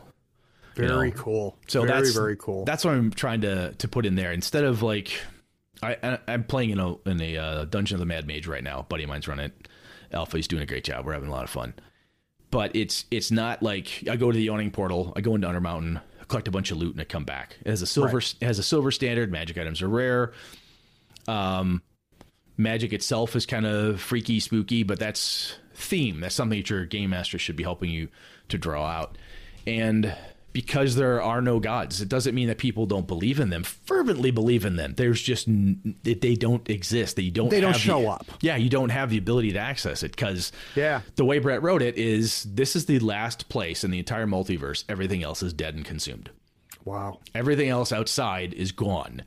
In here, the Lamplighters are the last things, the last vestiges of a, a race that has ended up here. It ended up in Avalon. Everything else is gone. Urleg, this horrible evil deity, is like the Cthulhu. He's outside just knocking. this is the last thing that he hasn't done. You cannot leave. And it's that it's not meant to be this despairing where Cthulhu can be very nihilistic and despair ridden. This is more of this is where we are. This is a last stand type of thing. This is your neighborhood. You live here. Why are you letting the street gang do this thing? Yeah. You live here. Make a difference. You know. All right. So this is here. You ready for the heavy question? Go for it. Hit me. So, uh, uh, C- Captain, I minored in psychology. um, if I read the streets of Avalon, where will I find Brett? Where will you find So where, me? when you think about you, like where is your fingerprints? Like what makes what's if someone else? eh, eh, Don't get me wrong, Brad. Like it's cool, right? Like No, you're, ya. totally getting me turned on here right now. But um, you know, I could get anybody to write that, right? If I told them what you just told you- me, like, well, like what what what make what makes this you? Well, if you buy the uh, if you pick up the one uh, the one version of the the Ranger, the City Ranger, that picture is actually drawn off my face, so that's technically kind of me. Um, that, Can't- that, that doesn't answer my that question. doesn't. Damn it! Damn it! Okay, okay. Good so try, though. I think, um, generally speaking, and, I think my wife would back this up. I can be kind of morose, and I can be very despondent sometimes, Mm-hmm. and. Um, if there are five possible outcomes, I find the worst one and say that's the one I'm planning for. Um, Yeah. it's a it's a it's a bad trait of Brett's. However, I honest I love my friends and I love my family and I do everything I can for them. And I want an environment, a world where your characters are together. There could be some backstabbing, there can be some craziness going on, but I want an environment where you feel like it's not necessarily you against the world, but it's these are the people you trust. Right. and they're close to you and this is your gaming group. Right. So this is this is where when it's a neighborhood you're building this thing together. And how are we going to interact in it? How are we going to make this work how are we going to make questionable decisions but we're doing it for all the right reasons and by god good is going to win as bad as this is, I don't care if it's you know it, it, in two generations it might go it might go to hell. Next week it could go to hell, but I do not right. care. Right now, I'm going to do the right thing. Yeah. Um, and I I try I tried to get that in there. There's you know you get to hunt monsters, that's fun. You get heists. you got some political intrigue, and a lot of it is like I need to protect this thing, this neighborhood full of good people. I want to make sure that this thing is protected and taken care of. Um, so my hope is that my um, my penchant for being a morbid son of a bitch is there, but then there's still the piece of Brett that is like, I don't want to be like that. I want to have something that has a light shining. I want to be that guy with the flashlight that says, I got you. Yeah. Come with, come with me if you want to live. I want to be that guy. That's cool. You know. Well, I think it's cool too. And the reason I asked that question, Brett, is I was listening to you talk about it. it, it it's you know, in regular D and D or whatever the hell we're playing, mm-hmm. you have your party, right, and that's your buds and stuff. But it was very interesting to hear me talk, hear you talk about the neighborhood and how you like you opened the circle, right, and yep. and it's and it's and it's the neighborhood. And I thought that was very very interesting. It, it, it, the reason I asked asked the question though, Brett, mm-hmm. was it, was that's what's different, right? So I've I've talked to some people that have created like um I talked to Schwalb about um Dungeon uh, Demon, Demon Lord, Demon Lord right? Which Schwalb's, is just a that's a dirty fucking place. Get that guy drunk at a con. He's a hoot. Oh my god. Oh, he, he's he, a great guest. Yeah, he, Matt Forbeck, and I got hammered at Gary Con a couple of back. It just we were just oh my god, the stories. It was so much fun. Oh, he was a great guest, but um, like he did not create a place with a flashlight. No, like, no, it's you know it's, you're you're done. Yeah, yeah, it's not good. Yeah, and uh, you know John Harper's uh, Blades in the Dark is not a place with a flashlight either. So it was very interesting to me to hear the optimism and this grittiness because that's a combination that's not super common, Brett. I think honestly, in noir has that uh, like you know it's it's Chinatown, man. There's nothing you can do. Mm. It's there, but Gittes is. I mean, well, spoilers. You know, Jake Gittes in Chinatown is is kind of sort of trying to do the right thing. He just he gets yep. caught up and embroiled in some shit, and it's fucked up. And at the end, he knows it's bad, and he just doesn't know what he can do. Yeah, it sucks sometimes. Yeah. But you get to walk away from it saying, I tried with everything I knew, based on everything I had. I gave it what I could. It didn't work out. Hopefully tomorrow will be better you know, type of thing. So if I were to read Streets, Brett, where would I see God, that I optimism? I hope, I, hope that, I hope, that, comes through. well, I, like seriously though, where where did you put that? Like it's super easy to put the gritty. Not easy. I don't. I don't want to minimize well, that. It, no, it's easier to say it's dark and brutal and everything sucks. Um, what I tried to do is with the neighborhood component of it is that this is shit you care about. That I tried to use a tone that stated, you know, the person who has the um, who sells the coffee, the person who sells the sticky buns, the the the tavern, whatever the guild people, whoever you're working with, these are people you know, you interact with them yeah. every day. This isn't um, another town in another world with another neighborhood and there's the blacksmith. No, you know the blacksmith. Why there's a um, there's an adventure I wrote which is out there, Blacksmith's Folly, and he's the blacksmith is dead and you care about that because everyone's freaking the fuck out. He is the neighborhood blacksmith. There is no other blacksmith nearby. Right. you don't have a plethora of them right? Um and there's a there's a nasty it's kind of a downer of an adventure because there's this person who's not well trying to do what they think is the absolute right thing to do and it's a horrible thing to do and there's a lot of really sad, kind of bummed out ways that that thing can end. It's kind of a downer. I also used to yeah. play. I also play Wraith just as so. but the uh, but uh, other ones like um, Iron Shoes, I wrote that one for for the Kickstarter as well, and that's out there. And that one you have you've got to deal with this uh, obnoxious red cap, and it's it's brutal. But you're yeah. you you you need to find a way to get this out of the neighborhood. You need to stop yeah. this thing. Uh, be, why? Because I care about these people, and there's no money in it. There is That's no so cool. go save, go stop the red cap, and we'll give you fifty gold. Go stop the red cap, and you get a free night in the inn. It is you need to do this because it's what you have to. This is your town. This is your neighborhood. Yeah. This is your life and your world you don't do anything about it, who's going to do anything about it? This people I, have run it before, and people are like, "What do the watch want to do?" The watch is like, "Look, we went. We're we're terrified. We don't know what to do. Jesus, you know, we tried to do this. we went there. I sent in two men. They never came back. I, yeah." I'm running out of stuff. I don't have any money. I've been directed by my sergeant. I can't do that anymore. I can't waste time on this stupid little made up problem, you know. And like, okay, something has to be done. You you're the ones that have to do that. And I think that's I hope that's in there because that's what I felt when I wrote it. And I think when I talk to guys like Matt Forbeck and Schwalb and other people, when it's kind of it's interesting how if you feel a thing while you're creating a thing, it tends to permeate the thing. Right. a lot of words, a lot of thing there, but if Yeah. you follow me, if, if I feel a certain way while I'm doing it, it becomes part of the product. So the other part that I think is very interesting is you you, you talk about the evil, the, the grittiness, the darkness, the shadows. Yeah. Uh, but there's this, you know, it's our neighborhood, we're protecting it. And the other part that seems interesting to me is the fact that we can't escape, right? You can't, like in, in 5e, I can just say, you know what? Screw you, village. We're going. We're going to hop on a ship and we're going to head out. And it doesn't sound like I can do that here. No, I mean, if you think about it, it's, you know, I, I don't give exact estimates and I don't have a uber detailed map because I don't want one. I'm uh, working with VC Young, who's a friend of the of the podcast, and he's a great cartographer.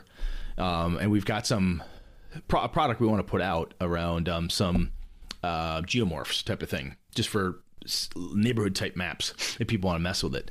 But I almost specifically don't want to map the whole damn city because it's supposed to be how wide is it, Brett? It's about 50 miles, maybe less, maybe more. How how long is it? As long as point could be maybe 170. It's all walled in. Wow, it's huge. Yes, it is. It takes a long time to get from point A to point B. Where it's a it's a it's a oceanside. Where's what's out past the ocean? You want to go sail out and find out? People tell you stories. Uh, Yeah. The bar the bargemen, the the people that, that travel, the halflings of the world, basically, they'll uh, they'll talk about stuff, but their their land is gone. They're here because there's nothing out there anymore for them there's terrors in the sea and so on and i from the vampire days leaving chicago if you're playing chicago by night leaving chicago is a son of a bitch. Because you're a vampire. How the fuck are you going to get out of town? If anybody goes what's in this crate? Crack and they pop it open at high noon you're dead right? And traveling is a pain. It's difficult. Vampire games tended to at least in my experience be in a city. I played in Yep. new york chicago milwaukee wherever that's where you are. And i love that feeling because you had to do stuff there people when I ran vampire games, well, oh, it's only in Chicago. Well, Chicago's a big place. I don't know it really well, but it has this funky map. We'll mess with it. We'll mess with it and stuff. But it became my city. It became their Yeah. place. They knew everything about it. It became their neighborhood in Avalon. It became their neighborhood plus the other three around it because they expanded. It became their neighborhood plus their friends over at the West Gate because they went there one time. Yep. And there's a level of, I think, a level of ownership that comes into it. I think if you were to play a heavy duty Waterdeep game, like in Forgotten Realms, I think you could get a very similar thing. If you could get the buy in from the players that you're not leaving, this is where you stay. This, the entire thing is going to take place here. Um, I don't have teleport spells. I don't have some of those things. So you can't just say, well, fuck it. I'm going to Evermeet. I'm going to teleport over here. I'm going to travel is by foot travels by carriage. Horses are rare. It's a very small street. People don't walk around with plate mail armor. It's the silver standard, but I really don't change the cost of anything. Yeah. Go buy go buy plate mail for 50 gold when you when you made 10 silver last week. Good luck. Yeah. It takes a long time. And they changed the exchange rate. Exchange rate's a son of a bitch. So it's supposed to be it, it's it's smaller. Um, I don't want it to. I didn't want it to turn into a how many arrows do I have? Do I have five toothpicks this week? What if my toenails grow too long? I don't want to get that stupid. Sure. But I want it to be. Look, I live here, and this is where I am. Yeah. Uh, almost every time I run it from a campaign perspective, someone buys a house, finds a way to get property, finds a way to engage in something, so they have an inn where they look. Look, I rented the top floor. I belong here. I protect this thing.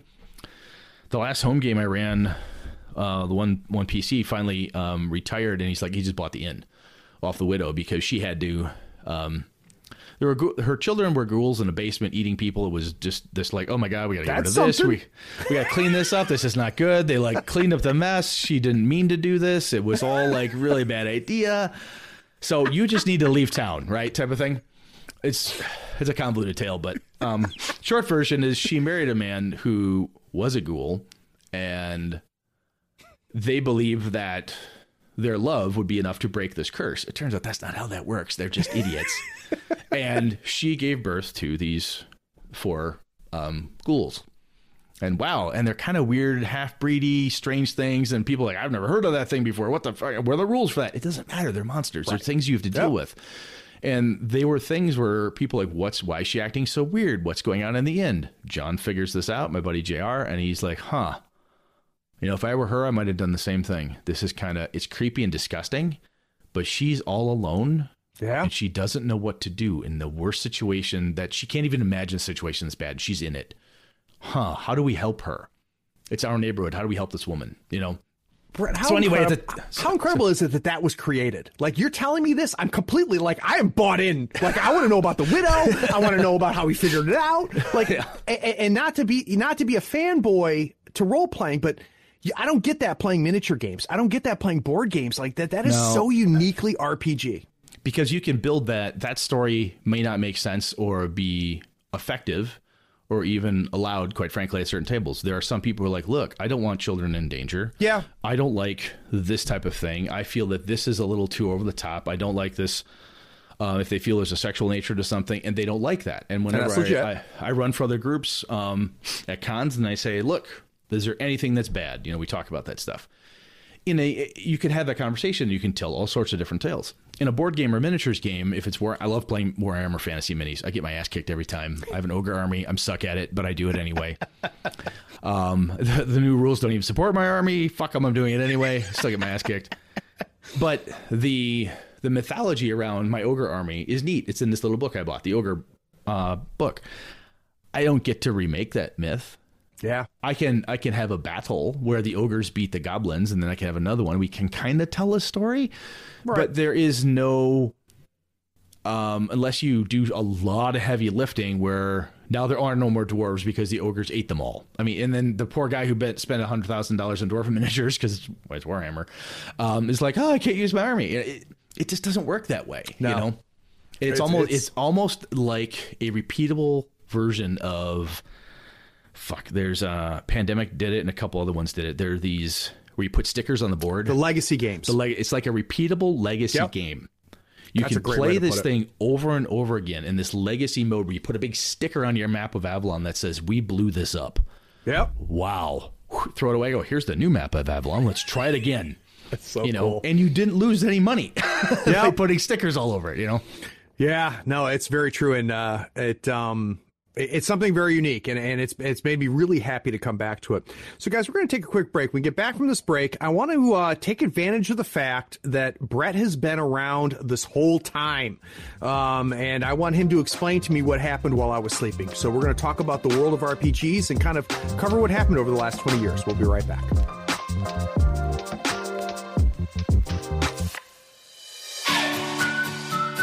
Howdy, friends. Craig here. You deserve a new playmat. Here on the third floor, we use Mats by Mars.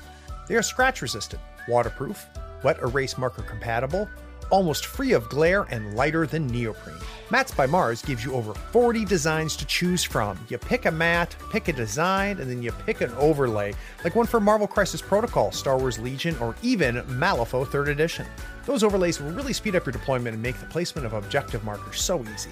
Use our promotion code in the show notes to get a 10% discount on your first order. In the notes of your order, you can even request the third floor logo on your mat for free. That makes the best mat in the business even a little better. So get some new mats, save yourself some money, and help support the show. Go to matsbymars.com. All the details are in the show notes, including the discount code.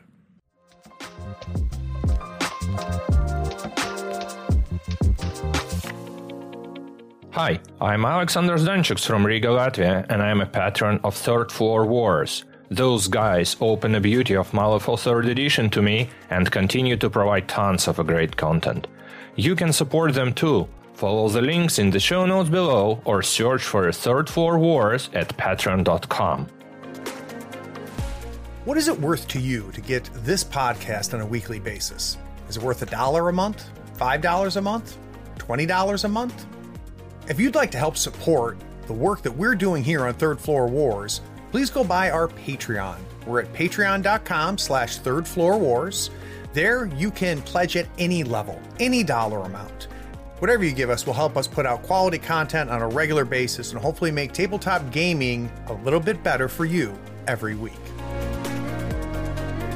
Time to give a shout out to our newest patrons. A big special thanks goes to James Kahn, Rage Quit Wire, Deck Roll, Eloy, Robo Rotten, Jacob Suderman, Joshua Hatch, Donald Kroger, John Fox, and David Gadea. Because of you and the 100 plus that are supporting us on Patreon, we're able to put out regular content on a weekly basis. We appreciate it. So, um, I just enrolled in uh, the history of role playing games, and it's being taught by Brett. And I'm super excited for my first class, 101. uh, Brett is going to fill in for me um, everything that changed. So, Brett, I mentioned to you it was early 90s when uh, I think I played my last game, and and what what I was playing at that time was uh, GURPS was D and D was the king, right? D and D is Yep. always the king. But what it was also big is World of Darkness and GURPS. Um, and I uh, walk away from that, and I come back, and holy shit! Like, first of all, I didn't have to under my breath say, "Oh yeah, by the way, this is our fifth date," and you know, I kind of like I like playing role playing games. I like I like you can tell people right you know right out of the gate. They're like I like role playing is like, ooh, the role playing games are cool. Yeah. and so so that changed, right? And the like I, I, I go to drive through RPG and I go to itch and it blows my mind. Like you said it there, you know, if I want to play a female Russian that that flies a plane that drops railroad ties on Germans, there's a game and Yeah. you can buy Yeah. it for five bucks. Yep. Um, So let's go back then, Brett, and um, is what's the best way to kind of mark the last twenty years? Is it following what Wizards did, or I think- like what are the phases that you when you look back on it now? Yeah. What has what changed? I think one of the interesting things that happened, and um, people have said this before, but like White Wolf with the vampire stuff, the um, they used to uh, tell the authors like, "You brought girls to my gaming store, thank you." Yeah, um, the for whatever like it or hate it, the White Wolf system, vampire in particular, really hit a zeitgeisty moment. And for a while there, White Wolf was like threatening the the TSR of the time. It right? was. They were they were like so goddamn big. It was like crazy insane.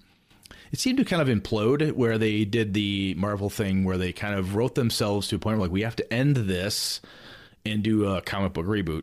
And they lost a lot of people because of that. And then they've had their own turmoils and stuff. But there was this this idea that gaming is no longer just Dungeons and Dragons or a variation on Dungeons and Dragons. GURPS, of course, could do all sorts of stuff. Call of Cthulhu has been a granddaddy out there forever. it has.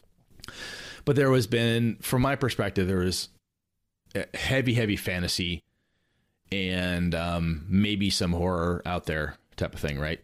And I think one of the things that Vampire did was it was very fantastic. It was like Pavlovian in the in the it would make like some of your vampires that they power creep made 20th level paladins look like pussies, right? I mean, they were just like this amazing Pavlovian. Oh my God, you're a mate. You know, the, the power you could wield and the mages and all this stuff. It really kind of cracked open this other idea of kind of cross pollinating. I think. And then GURPS started doing. There was GURPS Vampire. There was GURPS Mage. GURPS got Steve Jackson Games got in on it. They GURPSed up some of that shit to Yep. try to get people in on it. Um, Chaosium went through some pretty rough times where they couldn't pay people. With they've always uh, from talking to people who've been in the industry. I only dabble in it, but people who've actually lived in the industry, like yeah, Chaosium's had its ups and downs. They have. Having Sandy Petersen come back and buy them and try to get the ship back together. Um, and then a game like Delta Green comes out, and Delta Green is like, and people are like, oh, you got that idea from you know X Files? No, honey, Dat just- Weller- is, Dat- Yeah. Detwiller and the boys came with it a long time ago. No, Yep. dude, just sit sit down there, sweet cheeks. This is not how this works, buddy. You know, it, it, it- that's just like some of the assholes out there. But generally speaking, I think so much stuff, uh, the big big things hit and uh, the men and women out there, and a lot of the women I knew who were getting more and more into gaming, it was I was starting to go to cons like Gen Con stuff. I'd see more women. I was seeing more people who didn't look like me, which Yeah. was really cool. Really I started cool. seeing um, basically I'm a white middle class dude. Um, I'm 47, and I still have, you know, I, I still say words that I probably shouldn't sometimes. Um, and, uh, I, uh, my daughter caught me the other day. I said something offhand like, "Oh, that's retarded." She's like, "Dad," I'm like, "Sorry, sorry, it's an 80s thing. Damn it, I need to stop that." Yep. But I started looking around like this is pretty cool. There's a lot of really kick-ass people here. I meet guys like um I, I learned through this process that hey, the the dude who wrote, you know, Cyberpunk is an African American guy. Pondsmith is awesome. You start looking at, oh my god, this is so cool. And I start seeing all this stuff because I'm going to cons now. And I think the um White Wolf helped to kind of crack open the fact that you didn't have to be the stereotypical what they show on um what do I want to say uh there's a there's a TV show fuck what the hell is it called uh, one nerd TV show uh, fuck, I can't remember what it's called. I'll come up with it eventually. But anyway, where, where they, they pick on us. Like it's a bunch of nerdy kids with thick glasses. I play, I fight the wizard. I shoot the darkness. I mean, it was just, it, it's cliche and I get it. But now they're like, um, no, no, I'm this good looking African American dude and I like playing vampires, man. Yeah. I remember going to LARPs and like, holy crap, there are some pretty, there's some pretty cool looking people here. That, and they're not me. This is not, you know, my, my my old days of hiding in my mom's basement to play D and D, so you didn't get picked on by the jocks. I had jocks there playing with me. Right.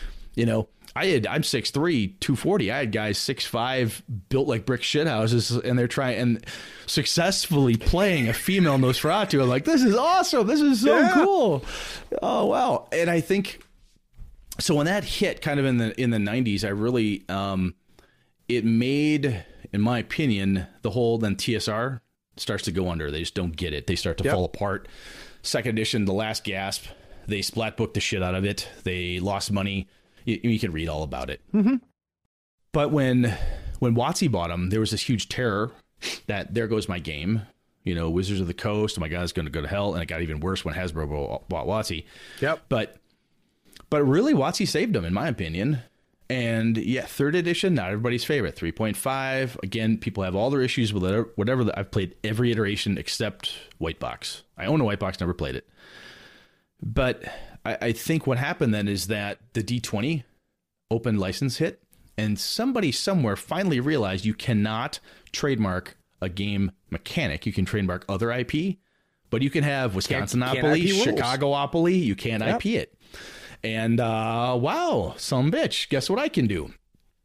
And WotC said, "Hey, you know the D20, it's out there. What do you want to do?" There's a D20 boom like crazy, and uh, that's where you get Paizo. That's where you get Pathfinder. Yep.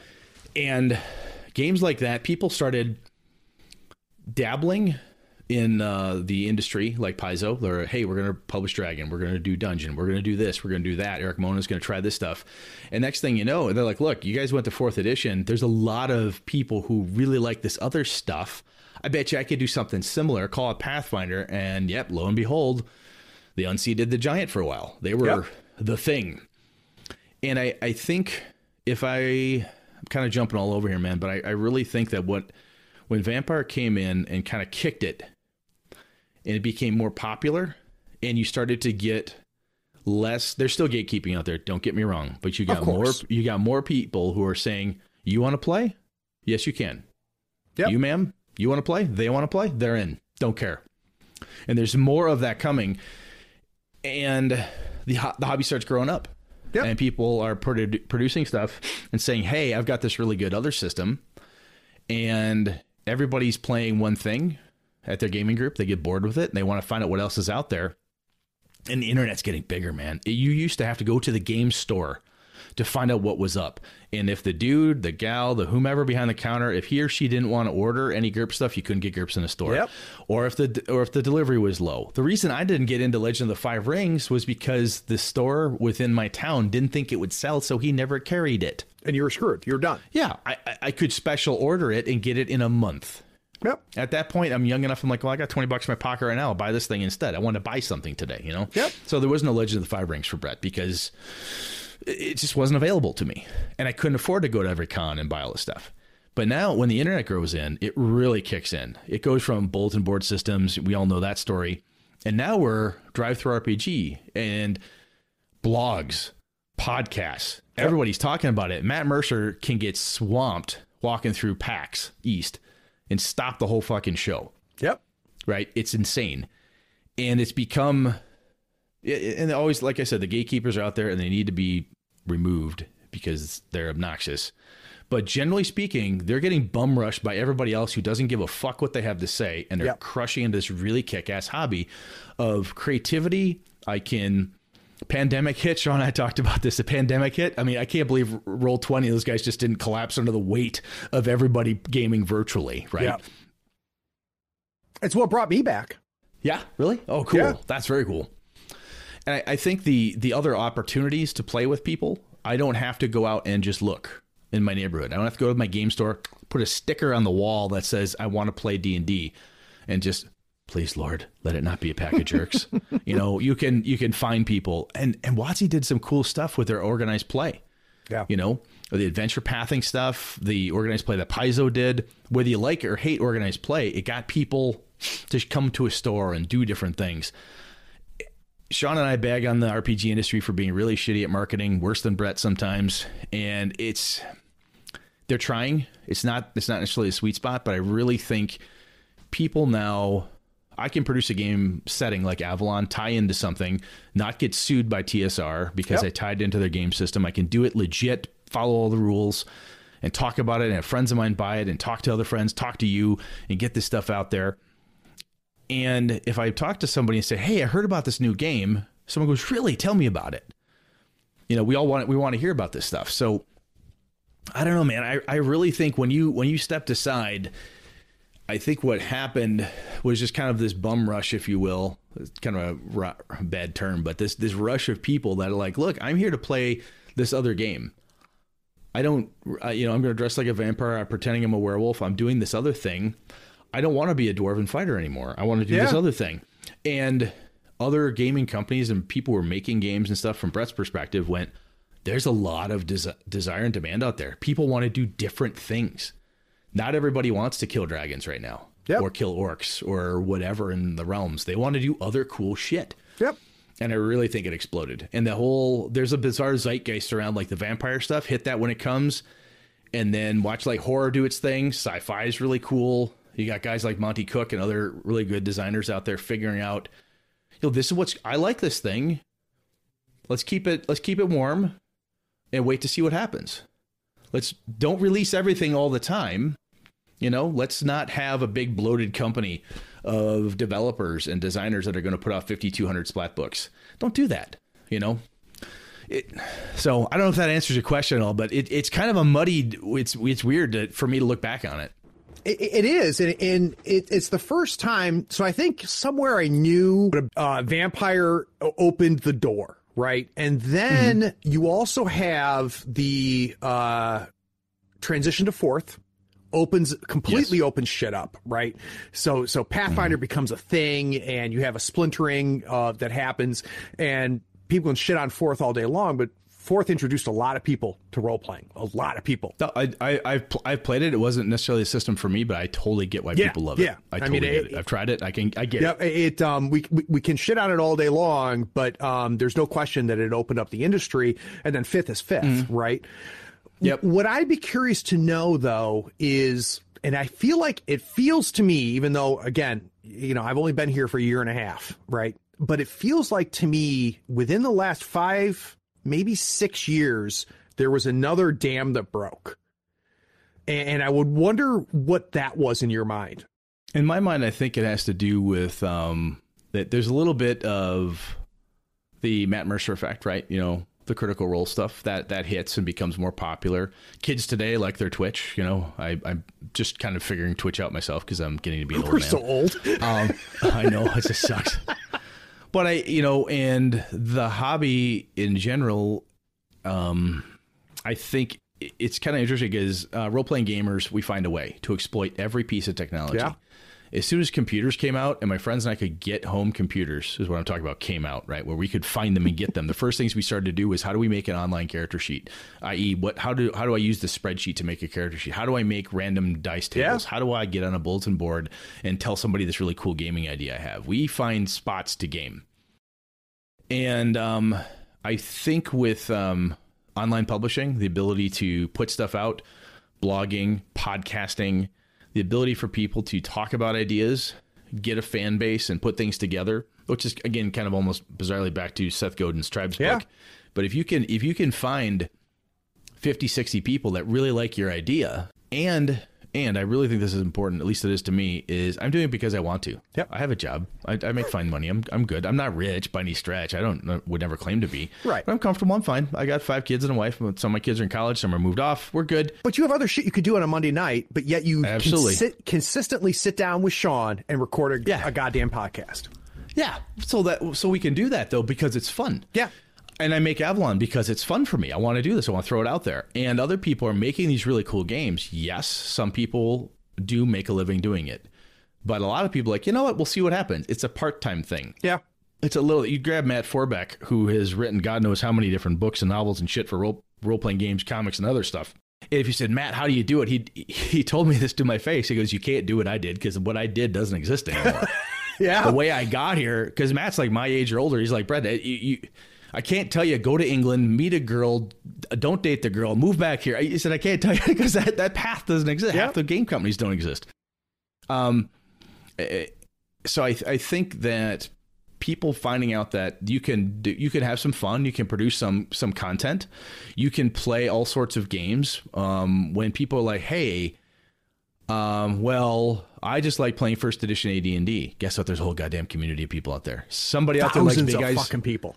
yeah, somebody likes big eyes, small mouth, and there's a. I run into those communities periodically. They play big eyes, small mouth all the time. Yep. I have no interest in that game at all. I know people that love it, and I'm like, good on you, go for it. Yep.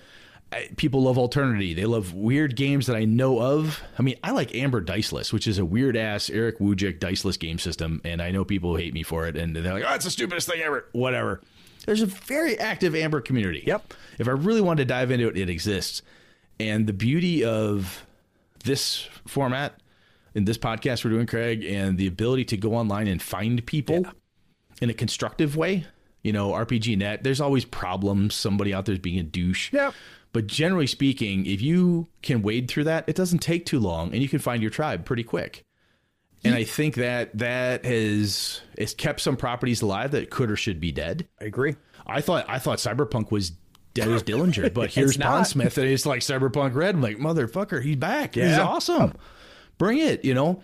It, it's yeah. And that's the other thing that's cool is that we are now those of us who grew up with that stuff. If we're doing the right thing with our hobby, and right thing's may be too strong, but I'm like, ooh, I really like this thing. Is anyone doing it? You know, and you look at a guy like Pondsmith who says, "Hey, I'm going to put out Cyberpunk Red." I'm in. Well, where do I buy a copy? I have some disposable income. I will buy a game or support a Kickstarter, even if I'm not sure about it, simply because I want to make sure that dude and that person and her, yes, her, I want to make sure she makes the game she wanted to because that sounds kick ass. And it's five bucks to support it. Here's a five dollar bill. Go make it happen. And that's and that's really cool. Kickstarter blew the lid off of what you can make, where you can make, what's viable, what's not. I like Matt Colville. Dude made over a million dollars on his first Yep. big Kickstarter. Holy shitballs. John Wick, million plus on 7th Sea. Holy shitballs. You know, and it's it's people that are like, look, I might not even play 7th Sea, but I don't care. I want to make sure that game is back because it's awesome. Yeah, and you're noting a lot of things that uh, Dennis Detwiller talked to me about was was the the breakdown of the uh, supply chain and the old school gatekeeping that happened in production.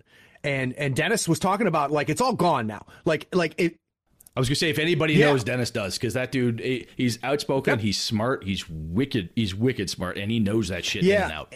He's yeah, if he if he said it, I that you And what I loved about what Dennis said was Dennis was like, look, if you've got an idea and it's not out there, that's on you. Now, it doesn't mean you need to do it, but don't sit here and bitch that, you know, I can't get published. Fuck you.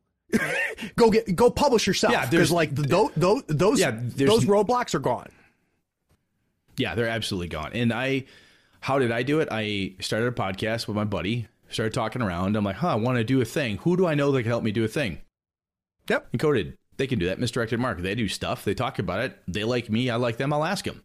If they said no, guess what? I'd have found somebody else, or I'd have figured out how to make a ugly ass PDF and put it on drive through Well- myself. I'd have done something. and it's something that's really cool. Like, there's a lot of things happening here, right? So, one, so there was a generation before us, Brett, in role playing, but it was a very tiny generation, right? It was the Gygax generation. It was the late late 60s, early 70s guys, and they were so tiny that I think that that our generation is the first generational handoff. I think it's the first time that like we're teaching our kids, like I'm teaching my seven year old daughter how to role play using a little system, and you're teaching your kids how to role play. the fact that Tim Kask is still alive, right? Frank Mentzer Yep. still alive. they have taught untold number numbers of people, right? Uh, Ernie Ernie Gygax still alive, Luke Gygax still alive. These, I mean, Luke is not that much older than I am, if at all. Um, so we're not that far away from the beginning because these guys were our dads, right? So it's it's not that far away, and I think you're right. There's there's a level of handoff we're doing now where I got into it in third grade, and now I have enough stuff on my shelf that I give it to my kids. Try this, read this, do this, try this.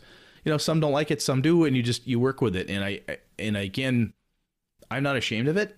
And that's another thing too is I have not taught my kids. My wife is was very big on this. Is like, look, if they're if they're nerdy kids, they're nerdy kids. Make sure you support them. Don't relive the nervousness you had Yeah. through them. She's she's brilliant at this. She's smarter so than I'm you, like, yeah, Brett. that's that's a good point. oh wait for oh fuck yeah wait wait wait wait wait wait wait wait wait oh yeah I married the same. I, I wouldn't I wouldn't be I wouldn't be anywhere without her. On this no joke, no joke. Anyway, it's we're doing stuff because we love this thing and I'm sharing that passion with my children, which carries over. I like hunting, I like taekwondo, I like hiking outside, I like dogs, all this crap. So my kids, guess what? They're interested in some of the things I am. Yeah, they'll, they'll grow up and probably change and not like something. Totally fine. Do what you got to do. But you're right. We're we are actively handing stuff over because grandpa isn't Yep. here anymore. Right. So now I'm telling you, this used to be your grandfather's. Go try this thing. And that's cool. when I came back, the other big landmark that I saw Mm-hmm. was uh, Apocalypse World and what um, Megan Keith Baker made. Oh, yeah. And then that has created a whole industry and a whole uh, just unbelievably inclusive, amazing part of role playing. Absolutely. It's big. Can can you go back in your head, Brett, and talk to me about when Apocalypse Apocalypse World came out and when Powered by the Apocalypse came and I on so from my perspective, man, I did not pay much attention to it. Um, it was a thing that was out there. I'd go to conventions uh, like Gen Con and I would see stuff about it. And I go, huh, interesting.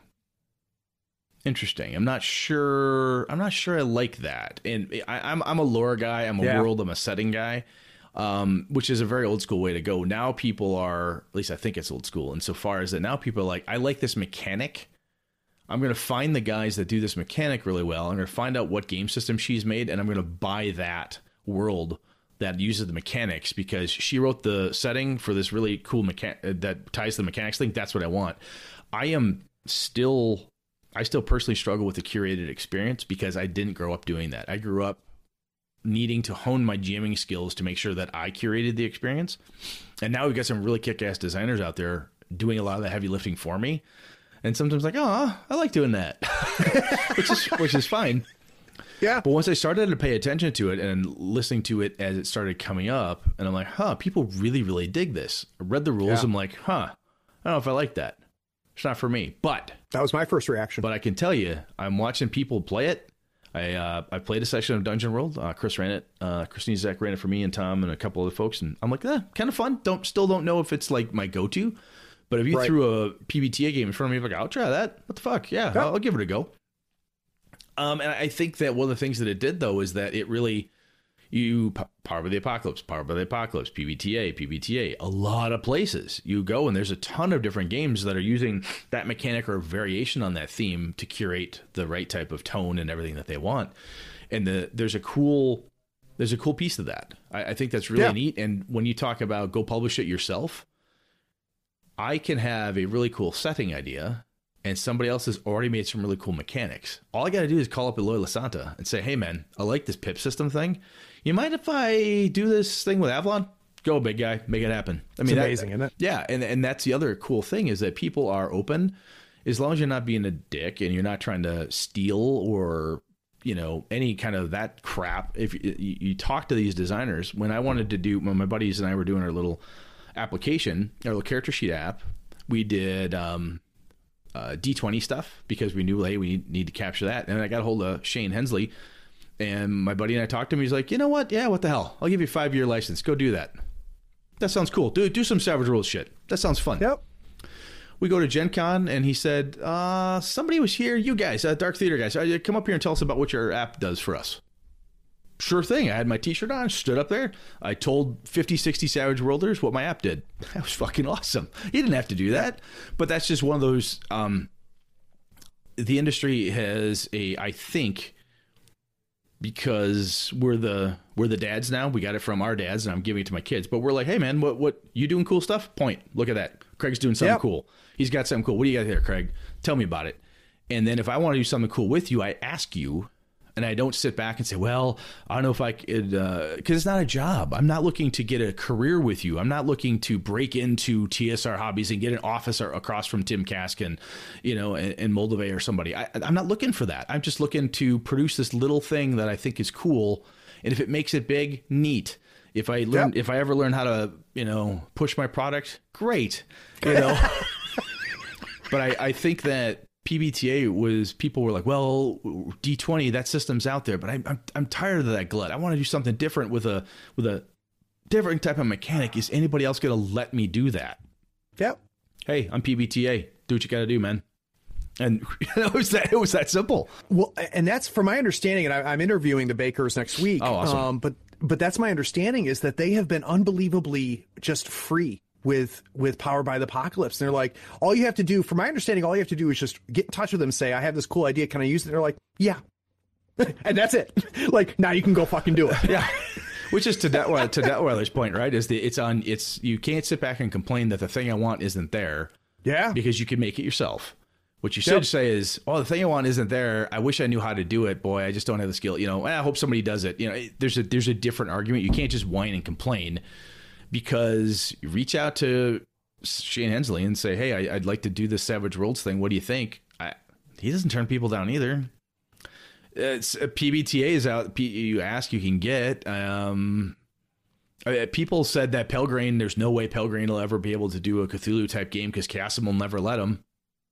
There it is. Uh, or I hear about a game and I'm like, this is cool. I want to talk to this person. Nobody has said no. Nobody has said no to me. Everybody's coming on my show and I'm a nobody. And, and that, that's a testament to the industry that, that people want to have these discussions that, that they're excited about and they want to talk about it. Um, so I've been, Brett, you know, in, in different pockets of conversations, I've gotten into different groups and different circles as I've gone through and, you know, spent the last year, you know, getting into this part of the industry. Um, the one thing that I think is very interesting, I want to ask you this question. So when I tell you something is powered by the apocalypse, what do you think that means? uh, my assumption is that they're using 2d6, and um, you have the usual PBTA um, fail forward terminology. You also have the when you fail, it's interesting, and that type of stuff. That's Gotcha. my that's my go to. It's um, uh, a narrative system that try to that tries to use dice to further the narration. Got it. That's how I see it. Um, and I've heard people attribute this to PBTA, and and it may not be necessary, but one of the things that I noticed that changed too is the load on the GM has lightened over the last twenty years. The, it used to be the GM had the world. He described everything. You rolled the dice. If you failed or succeeded, he described to you what happened.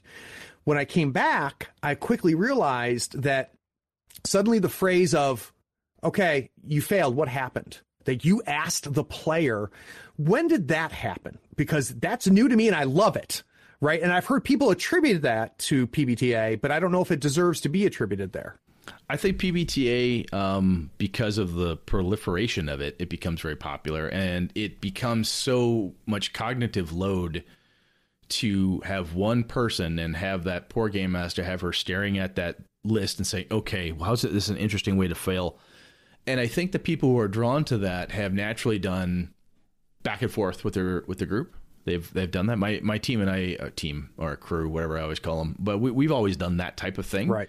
Like if somebody we we talk back and forth, wouldn't it be cool if, or I think this is how this should fail. Not every group likes that, and I think um you know what is it? I think Cipher System is all player facing dice Yeah.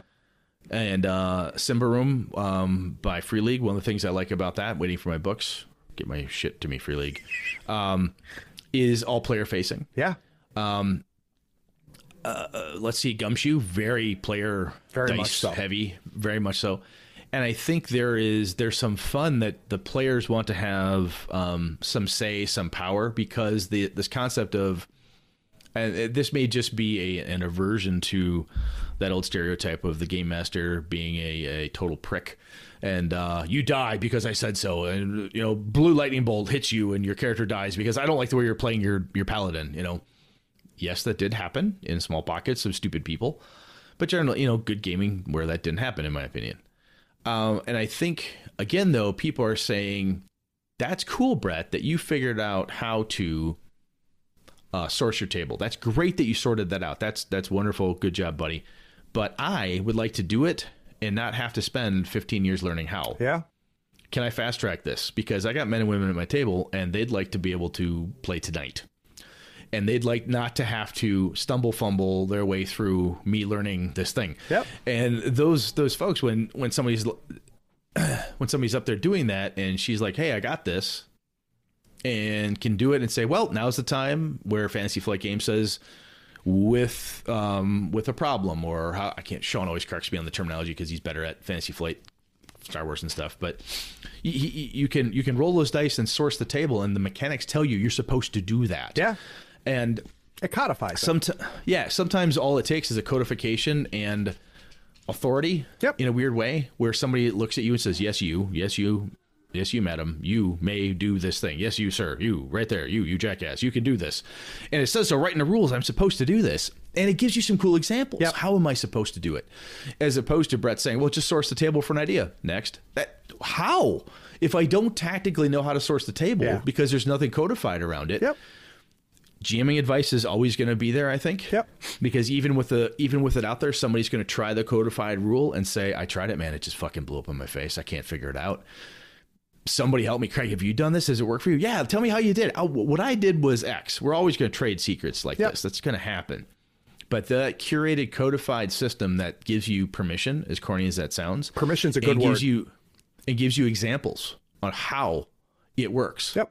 you know and that's the other fun thing that's out there now is actual plays some actual plays are better than other teaching you stuff but even if you're just watching them or listening to them or whatever it is there's enough people out there who are passionate politely passionate about what they like and how they want you to succeed with what they're succeeding with they're you, th- those folks are going to help you get better Yeah. Yep. so i think that helps Yeah, I think so too. And it um it's really it's very it makes me very happy, Brett, to come back to the industry and to see it in a much better place than I left it. Um and this gets into everything we've already talked about with the inclusion and and the, the doors are much wide opener. Wide opener. I like that phrase. That's um good. I was an english major that hurts me a little bit it, it, it, it all of that made me makes me very very happy and it's way ahead of the miniature industry um because the miniature industry is still pretty much just a bunch of white dudes um yeah it, it is and i it's unfortunate and i and i know it's better I've had the- but not I've like this not like I- rpgs No, I've had this argument with people where they actually want to fight with me in some way, shape, or form. Say, "What do you mean it's better?" I'm like, "Dude, look, my daughter wants to play this game. yeah My daughter's gay. Why? Why? Why? Why should she be? Why should she be uncomfortable and feel terrible because of this? yeah Why? Why? Why? Why should that even? eh, What? why are we You know, having and- this fucking conversation yeah, this is just so stupid, you know. And I think some of the I hope anyway, I hope that there's there's enough good gamer parents out there Yeah. that some of us who grew up with stupid ideas and bad information, I'm one of those stupid guys who had bad intel and had bad points of view. When we grow up and we have our kids and we get married and we learn things and we're trying to get better and we look at stuff like, you know what else I should do? I should make sure that this is better for my children than it is for me yeah right? And when I, I've I've talked to Tim Kask, Ed Greenwood, and some of the old guard, and I have yet to hear when I've heard Tim Kask talk, when I've talked to Ed Greenwood and a couple other old dudes, they're like, "This is pretty cool. yeah It's pretty cool. A lot of really good gaming going on. I like seeing I like seeing the mix. I've heard that before. Ed Greenwood like, "This is pretty cool. We got a lot of good folks here. We got got men, women, all sorts of people gathered together. This is neat." and that's that's the type of language we want to hear. We want to hear people saying, "Hey, this looks this looks like what this looks like how I envisioned this thing to be from the beginning. It's starting to get there. This is for everybody. Everybody can play. You might not like playing with me because it turned out to be a total douchebag. That's a different conversation. a different problem. totally different problem. You know, that's my personality. It's nothing to do with what you look like. Yeah. You know, Yeah, it um it's interesting to me um because in all of nerdom uh, not all of nerddom. Anime is ahead of the curve too, but in a lot of nerdom, you don't see how far along RPGs is, and and it. Uh, I my wife has zero interest in any of my geekery. The reason I have a third floor to my house for is so all my geek shit is out of her face and she doesn't have to fucking look at it, right? Um, but I brought this subject up to my wife once and she's like, Craig, of course RPGs is ahead of the curve. Look what you do when you play role playing games. it's inclusive by design. And I'm like, shit, never thought about that. I guess it kind of is. You know, we're all kind of like pretending and learning and putting other people's skins on and, you know, kind of doing our thing, which is cool. It's good stuff. It really is. Brad, I can't thank you enough, man. I um oh, appreciate it. the it. only thing worse than recording once a week is recording two podcasts in a week. So I appreciate you uh, uh taking the time. Well, I wanted to get here sooner, and then I thought, well, right after I had spine surgery, um, where I had part of my neck fused, and I'm like, well, I should be okay the week after that while I'm recovering. Turns out, um, never having had major surgery before, I was tired. I couldn't do it, so I owed you. I already put you off a week, so I had to get this done. well, it, um, and we're going to come up with an excuse to have you back on the show. I got to get Sean on the show too. Cool. Um, uh, for those of you listening, um, I'm going to have links to everything um, here, and I know that um, a lot of you are biting at the bit uh, to pick up Street, so I'm going to put uh, a link on the best place to pick that up, and uh, I also will link to the podcast because, like I said, if you're not listening to Gaming and BS, you're missing out. Um, Brett, is there any plugs that I missed? No, I think gamingbs.com, that's the biggest one. I mean, um, Encoded Designs, if you go to their website, you can find uh, in their products list my Streets of Avalon pro- project out there. Um, DriveThruRPG, Streets of Avalon, you can find that, plus everything else we've done for it, the adventures and so on. Um, quite frankly, the I, I, like the fact that my podcast with Sean and I, uh, we find guys like Craig, which is you're a cool dude, and I, I, that's what I like.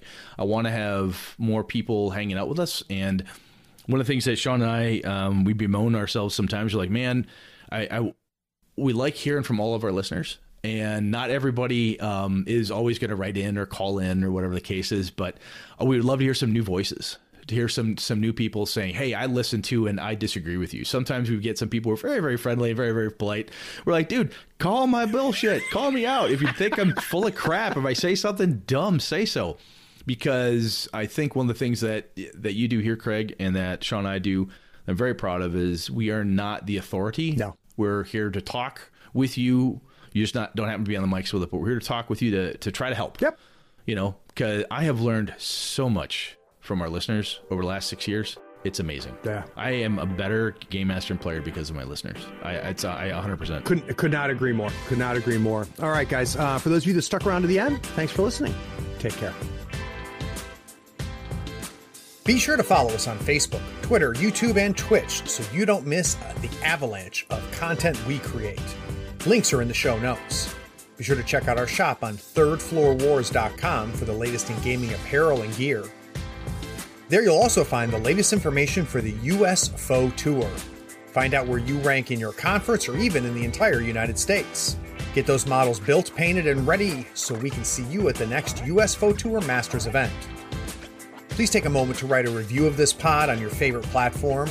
Rating and reviewing helps us find more listeners almost as cool as you are. Be sure to share this feed with all of your friends who love tabletop gaming. Thanks for listening. Howdy, folks. Craig here. Now, if you love gadgets as much as we do, you're going to love the new Third Floor Wars Gadget Bundle from Schooner Labs.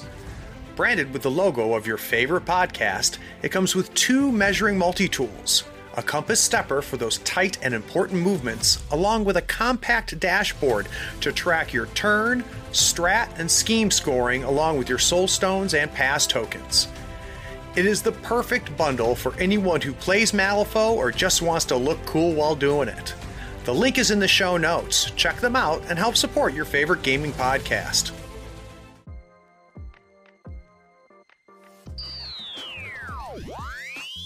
All right, my friend. So what's going to happen now is you're. I'll send you. I'll send you a list of links. Please do that. If you, yeah, and like I said, it's not. This is going to come out probably mid-May. Um, so there's okay. there's no fucking rush. Um, and uh, this was a huge favor, man, uh, to, oh, to no take worries. the time. And if there's something I can do for you in return, just let me know. Um, No problem. All right. I told um one of our one of our uh, listeners, Eric Frankhouse, we the Iron GM. He's been Iron GM champion a few times. He's he loves Blades in the Dark, and he's been giving Sean and I shit that we need to play with him. He heard us say we're gonna play with Craig, and he's like, "The fuck!" so I got this t- I got this text. I'm like, "Dude, I'm gonna drag you with me, so don't be surprised if, if I drag Frankhouse." well, to the well, let's just too. have Frankhouse be the third guy and let's the four of us play. Yeah, Um, so I'm I'm thinking like Mayish. Um, Yeah, I'll, May I'll bug work. you guys. I'm I'm busy as fuck until then. Um, so No worries. Uh, let's look like let's just shoot out. Let's do a session zero in May, and then we can feel it out from there. Cool, brother. All right. awesome. Take care, man. Cheers. Bye. All right. Totally blew through a break, and it makes me super happy. That was a really good segment, man. Okay, cool. Really, really cool. I talk a lot, so I'm sorry if I'm too Uh, much. n- you know what? It would. So the my goal with that segment, uh, when I was thinking about today, is like, I don't know, how do I put this? Uh, You'll you'll understand what I'm saying. Um, everything I read about Streets mm-hmm. didn't make it unique to me. Yep. But I knew that it was unique, right? So so I was trying to tease that out, and we totally got it. Good. And that, that just makes me super happy. I hope when you read it, it, it comes through. Like I said, it's kind of it's one of those can't wait. pieces where it's one of those pieces where you know I you talk something up, and this is where the nervousness comes in. What if Craig Reason goes, "That's crap," or "Wow, that's I'll just post it in the Discord. damn it." but it's also I'll, it's I'll do a video of me deleting our interview. oh sad. But it's also highly, and I and I admit it, and I'll um I don't wouldn't like it, but I wouldn't also wouldn't mind if you said, you know what, Brett, I read it, I get what you were trying to do, I just it doesn't work for me, and that's Yeah. legit. I'm, I'll be disappointed that it didn't work for Craig, but you know what? At the end of the day, if it doesn't work for you, man, it doesn't work. And there's no point for me to try to go, no, no, no, you're doing it. Oh, if only, if only, uh, you know, that's that. Now I'm hard selling. Don't do that. Exactly, exactly. And, and let, let's be honest, not everybody's gonna fucking love it. No, they're not. They're not gonna. Um, I got friends of mine that I'm sure don't like it. Yeah. Well, I, I told you like my favorite thing is to get you know nice notes from readers and stuff. My second favorite thing is to read the reviews of my podcast on iTunes. Yeah. And and, and it's the shitty ones. Like like the ones that just rip me apart. I'm like, oh, this is fucking great. I, lo- I love that you hated my shit so much Yeah. that you took the time to write it down. That's where that's where uh, Sean and I called the, the mud skipper because we had a guy mud skipper was his tagline and he uh, his username whatever and he just and he said we were terrible, cringeworthy and blah blah blah. I'm like, all right, whatever. You don't like me, turn it off. Well, I just love the fact that that, that that I had enough of an impact that you even took the time to shit on me. Yeah, that's kind of interesting. It's weird, but okay. yep. Oh, it's funny. All right. Um. So, uh, literally, what I what I said uh, before we broke, Brett, I, I just want to take advantage of the fact that you have. s- So I saw, like, I left one and I came back and everything had changed, and I, Yeah. I, I was hoping that you could walk me through what happened. I'll Does try. that sound good? All I'll right. try. thought that was very very interesting um you know how that pieced together and motherfucker i had a question for you and i completely fucking lost it. Oh what was i gonna ask you? It was really good too. Um ah fuck i can't remember. That's Anyway, right. it- it- it- the reason i asked oh that was terrible. All right This is the part um, that I know nothing about. So I have I've yet to read Streets of Avalon. I've ordered it. I haven't gotten in the mail yet. right. Um, and uh, but it's going to give me, I think, a unique perspective because I think a lot of our listeners don't know about it either. So Totally fine. all right, I'll bring us back.